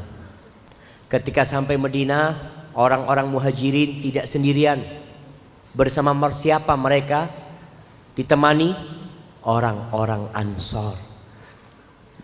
Orang muhajirin sampai Medina nggak punya rumah, nggak punya pekerjaan, nggak punya kerabat dia di Medina karena kampungnya orang. Tapi orang-orang Ansor membuka hati mereka, membuka tangan mereka menyambut teman-teman yang hijrah. Maka nasihat anak kalau kita melihat teman kita hijrah, langsung antum temenin dia antum peluk dia, antum bersama anak. Untuk cari teman-teman yang baik. Berkaitan dengan kegiatan di kampung mungkin ya, yang masih banyak ritual-ritual yang tidak sesuai dengan syariat, bahkan ritual-ritual kesyirikan, itulah kewajiban antum untuk berdakwah. Rasulullah sallallahu alaihi wasallam sendirian ketika berada di kota Mekah. Satu persatu orang itu dapat hidayah. Walaupun akhirnya Nabi alaihi salatu wasallam hijrah. Nabi alaihi salatu wasallam mengutus Muad bin Jabal ke Yaman berdakwah di sana. Mengutus Mus'ab bin Umar ke Madinah berdakwah di sana. Maka tugas antum ketika antum sendirian antum berdakwah. Anda nggak punya ilmu Ustaz belajar. Anda nggak bisa Ustaz sibuk punya pekerjaan. Antum cari Ustaz. Panggil Ustaz Ustaz. Anda minta tolong Ustaz. Ustaz datang ke tempat Anda. Di sini lah Ustaz sepekan umpamanya dalam sebulan atau apa. Karena banyak orang yang tidak paham. Dan jangan terpaku dengan ustadz-ustadz yang terkenal. Kenapa? Ustadz-ustadz yang tersohor ini sudah jadi tumbal keterkena ketenaran dia. Dia sudah capek. Kadangkala dia harus membagi waktunya antara antara umat, antara keluarga, antara ngajar, antara orang tua, sehingga nggak bisa untuk datang ke daerah-daerah antum. Jangan tunggu mereka. Artinya dakwah ini harus terus jalan. Mau ustadz ini datang nggak datang nggak ada urusan. Dakwah di sini harus jalan. Gimana jalan? Kalau rodanya cuma satu, antum cari roda yang satunya. Udah ustadz dua roda. Butuh didorong, antum dorong. Nggak kuat ustadz cari orang yang menarik dari depan. Harus berjalan jamaah. Allah tuh nggak butuh sama kita jamaah. Kita yang butuh sama Allah SWT. Antum akan dapat pahala kalau satu orang dapat hidayah lewat antum. Orang itu dulu nggak sholat, orang itu dulu nggak puasa, orang itu dulu melakukan kesyirikan lalu dapat hidayah lewat jalan antum, masya Allah. Antum akan terus dapat pahala amalan baik orang itu. Maka jangan pernah putus asa dan jangan menanti ustadz-ustadz yang punya nama karena mereka sudah sibuk dan susah mungkin untuk datang ke tempat antum. Barakallahu fikum.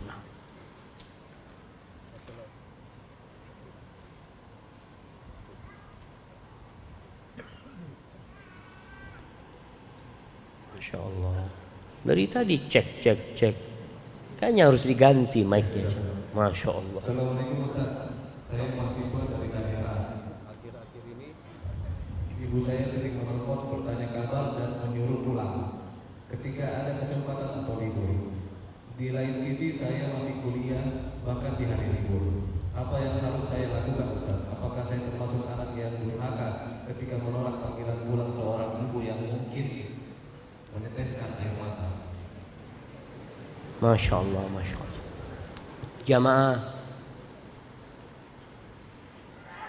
antum tahu ada seorang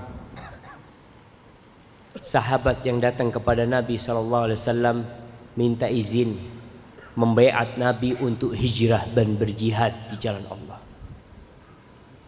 Ditanya orang tuamu masih hidup, masih hidup ya Rasul, pulang sana. Engkau mau cari surga? Falzam rijlaha fa innal jannata tham. Engkau duduk di kaki ibumu. Tetap di sana, jangan ke mana-mana. Di situ ada surga. Ini mau berjihad, mau menegakkan kalimat Allah. Jadi kalau ada seorang anak yang kerja di satu tempat, kuliah di satu tempat, lalu ibunya mengatakan, "Nak, kamu pulang." Hari itu antum pulang. Jangan nunggu besok. Gimana kuliah antum? Nggak ada urusan sama kuliah. Surga antum itu ibu antum. Wallahi antum tahu rizki itu nggak ikut ijazah. Antum kalau berbakti sama ibu antum, apa kata Nabi Shallallahu Alaihi Wasallam? Man ahabba ayub satolahu fi rizki wa yunsa'lahu fi athari falyasil rahimah. Barang siapa yang ingin rizkinya diluaskan, umurnya ditambah, hendaklah dia bersilaturahim. Rahim antum yang paling dekat tempat antum sembilan bulan di dalam rahim itu. Antum berangkat ke ibu. Tinggalkan. Mohon maaf selesai. Pulang ke rumah. Wallahi jamaah. Antum sedang sholat sunnah Allahu Akbar. Ibu panggil Syafiq. Putus sholatnya datang ke ibu. Apalagi cuma urusan kuliah. Urusan pekerjaan. Anak akan di PHK, silahkan di PHK. Antum duduk bersama ibu antum. Ustaz nanti anak kerja apa di sana? Yang ngasih rizki antum itu? Rabbul Alamin. Ingat antum dengan kisah orang Badui yang mendengarkan firman Allah wa fis samai rizqukum wa ma tu'adun. Di langit itulah tempat rezeki kalian. Dan apa yang dijanjikan buat kalian? Bukan di muka bumi ini. Maka anak jangan sampai antum membuat orang tua antum menangis antum ke Jakarta kuliah tapi ibu tidak ridho nggak berkah hidup antum Antum kerja merantau ke Makassar, orang tua di kampung nggak ridho, antum akan hidup sengsara walaupun bergelimang harta. Kenapa? Ridhallah fi ridhal walid wa sakhutullah fi sakhatil walid. Keridhaan Allah ikut keridhaan orang tua. Kemurkaan Allah ikut kemurkaan orang tua. Barakallahu fiikum.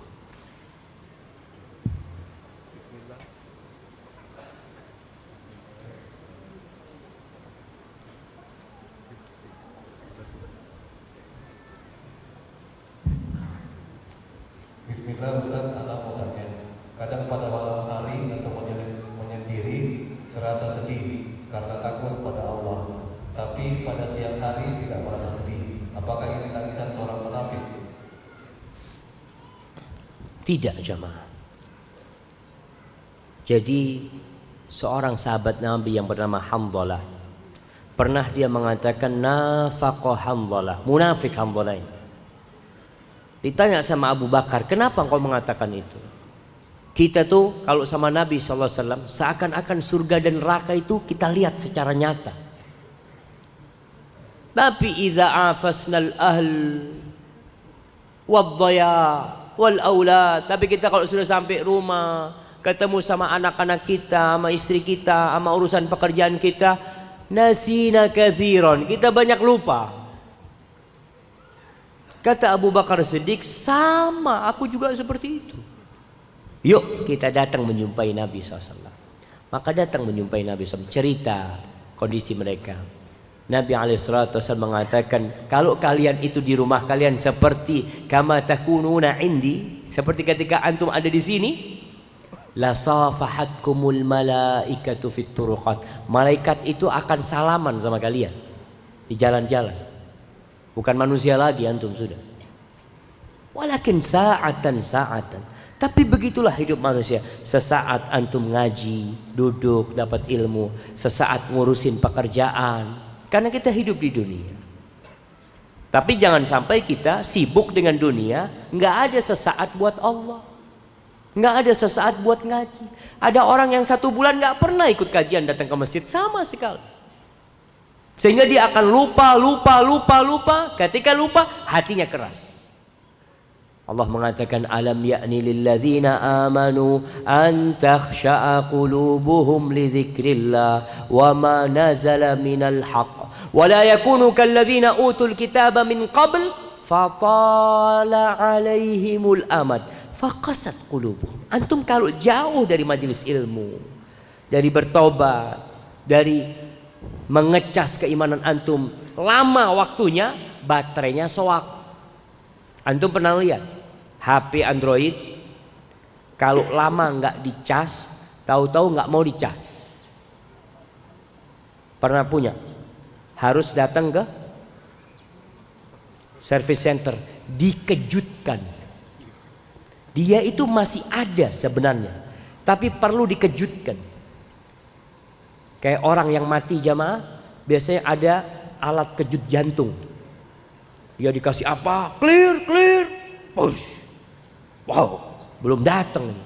Jantungnya udah mati. Tapi kadang-kadang masih hidup dia ini sebenarnya. Tahu-tahu nanti dikejutkan, bernafas dia. Begitu pula jantung kita. Kadang-kala kalau lama nggak ikut kajian perlu hal-hal yang keras yang mengingatkan. Tabrakan, musibah, baru ingat sama Allah. Ya Allah, ya Allah, patah kaki anak ya Allah. Hei antum ke mana waktu main bola ke mana-mana? Waktu patah baru ya Allah. Seperti itu jemaah. Maka jangan nunggu itu.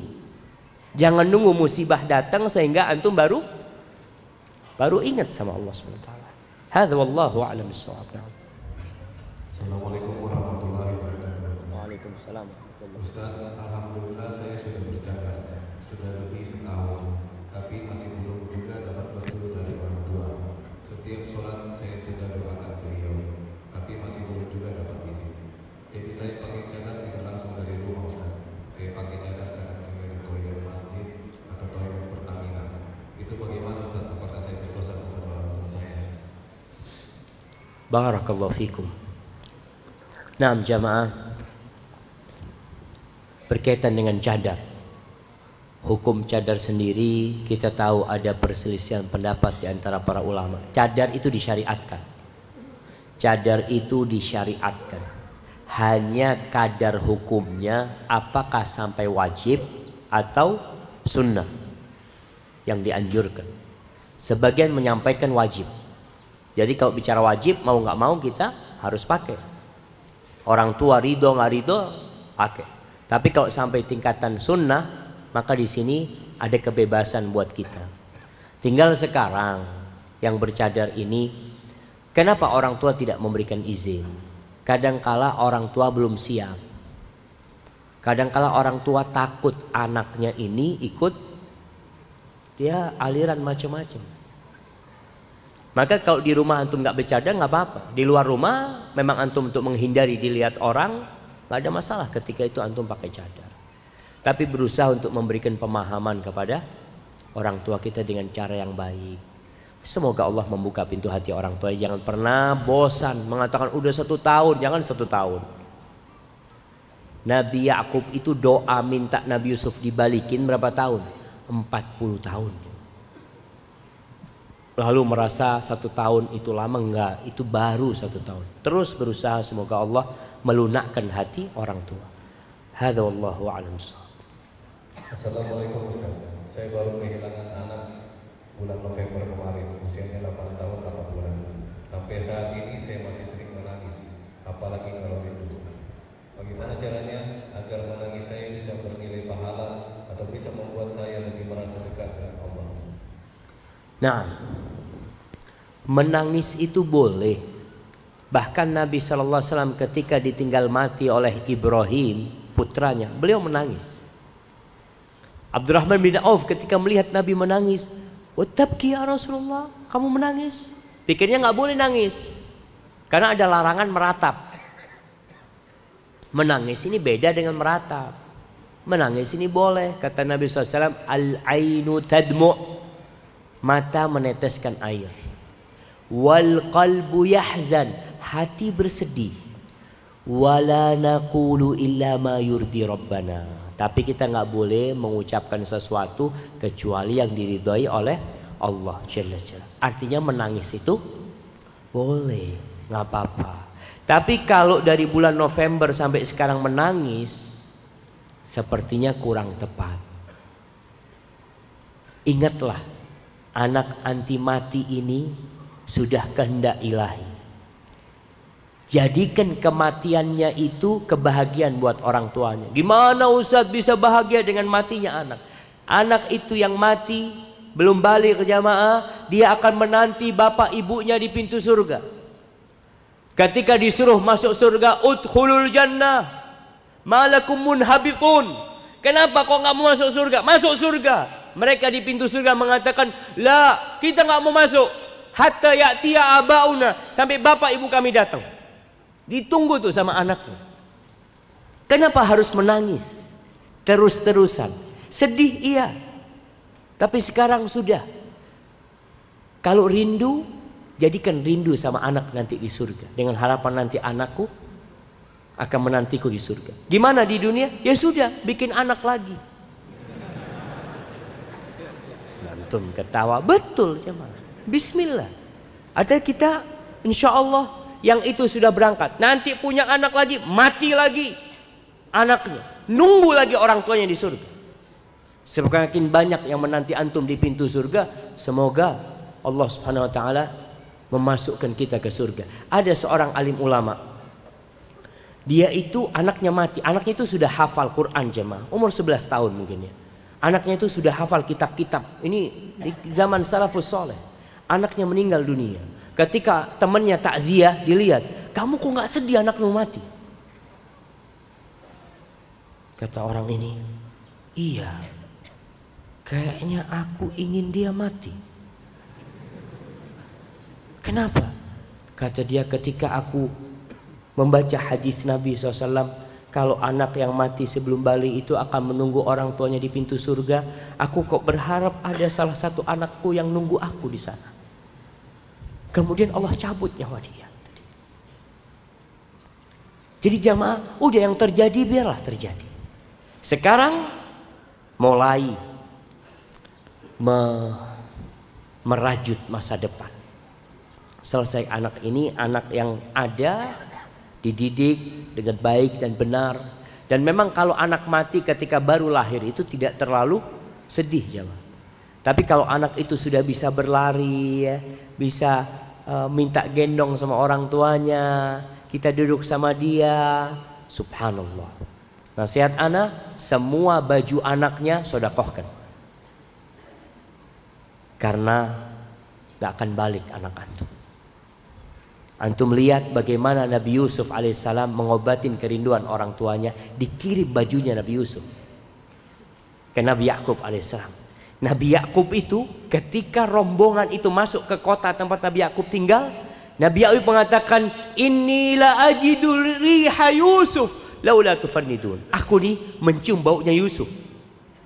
Kalau kalian tidak mendustakan aku. Betul. Tapi orang-orang mengatakan kau masih memikirkan Yusuf. Ada Yusuf. Tapi kalau anak itu sudah nggak bisa. Jadi kadang-kala menyimpan pakaian itu tambah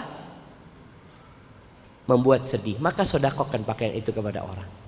Insya Allah dengan cara itu Allah memberikan kesabaran kepada nanti. Hada wallahu a'lam Nah.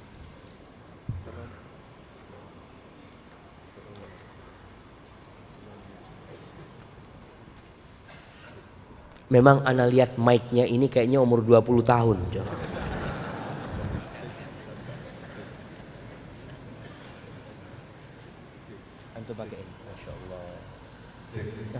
Assalamualaikum Ustaz.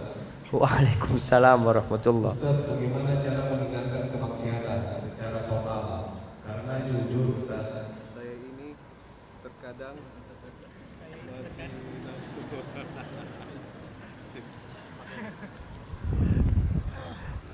Jangan dirusakin. Karena jujur Ustaz, saya ini terkadang masih ada nafsu untuk melakukan itu.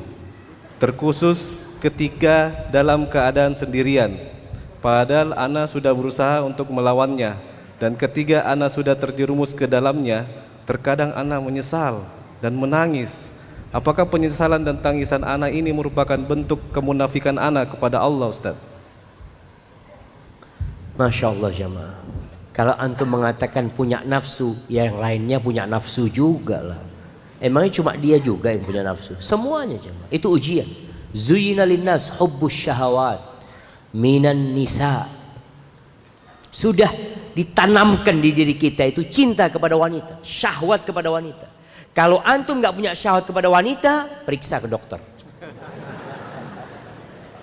Takut nanti lihat sapi ada syahwat. Aku ada syahwat lihat. Nauzubillah min dalik. Jadi syahwat kepada wanita itu memang fitrahnya seperti itu. Tinggal bagaimana syahwatnya ini diarahkan. Maka salah satunya menikah. Arahkan dengan menikah. Kemudian bagaimana menjaga syahwat kita tundukkan pandangan. Karena jamaah pandangan mata ini sahmun min sihamil iblis al-masmuma. Salah satu anak panah iblis yang beracun. Kalau antum melihat perempuan, lihat sekali doang. Memang anak lihat HP ini menakutkan. Kadangkala antum melihat yang bermanfaat, tapi yang nggak bermanfaat lewat.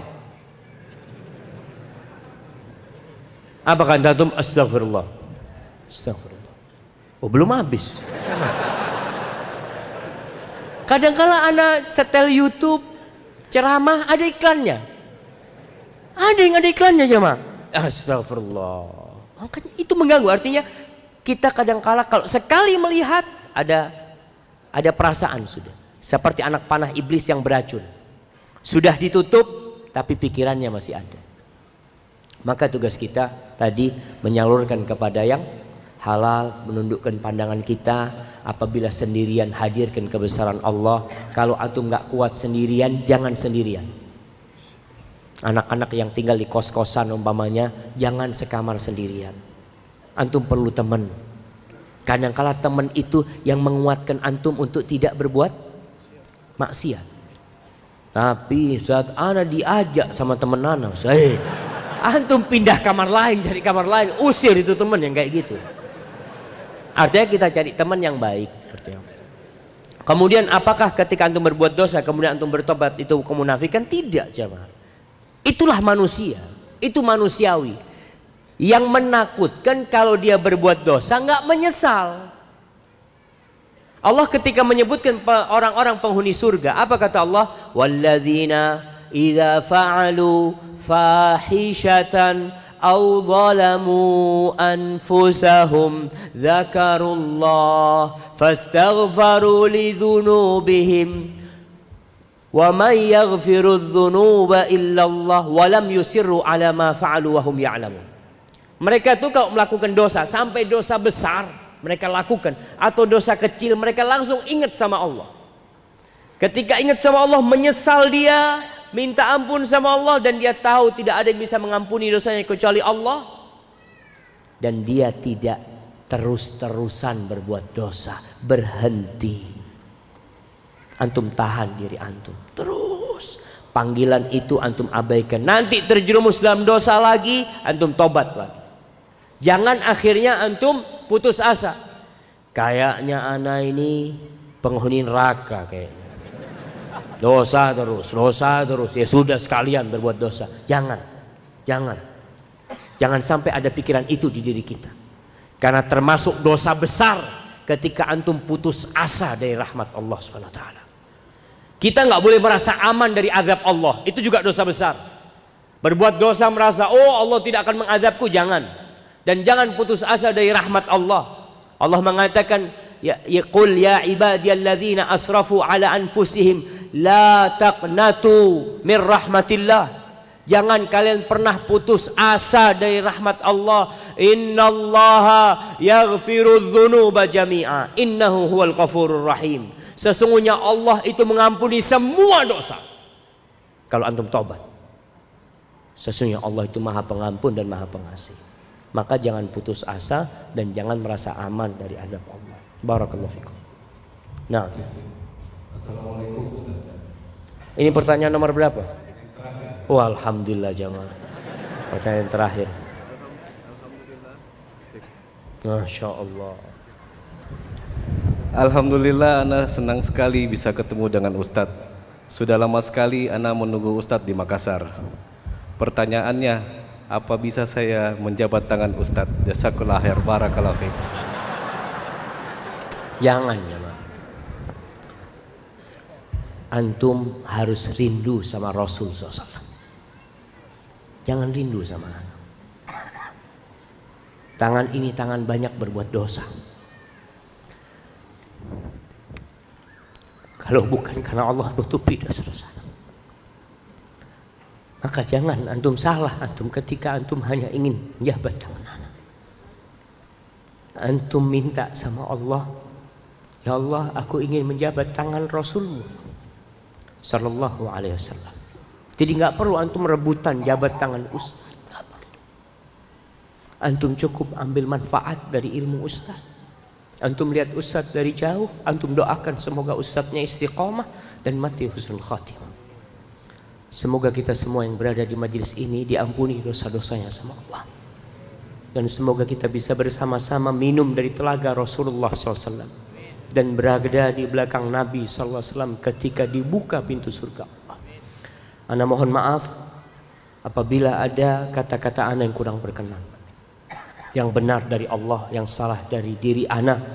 Allah dan Rasulnya terbebaskan dari kesalahan itu.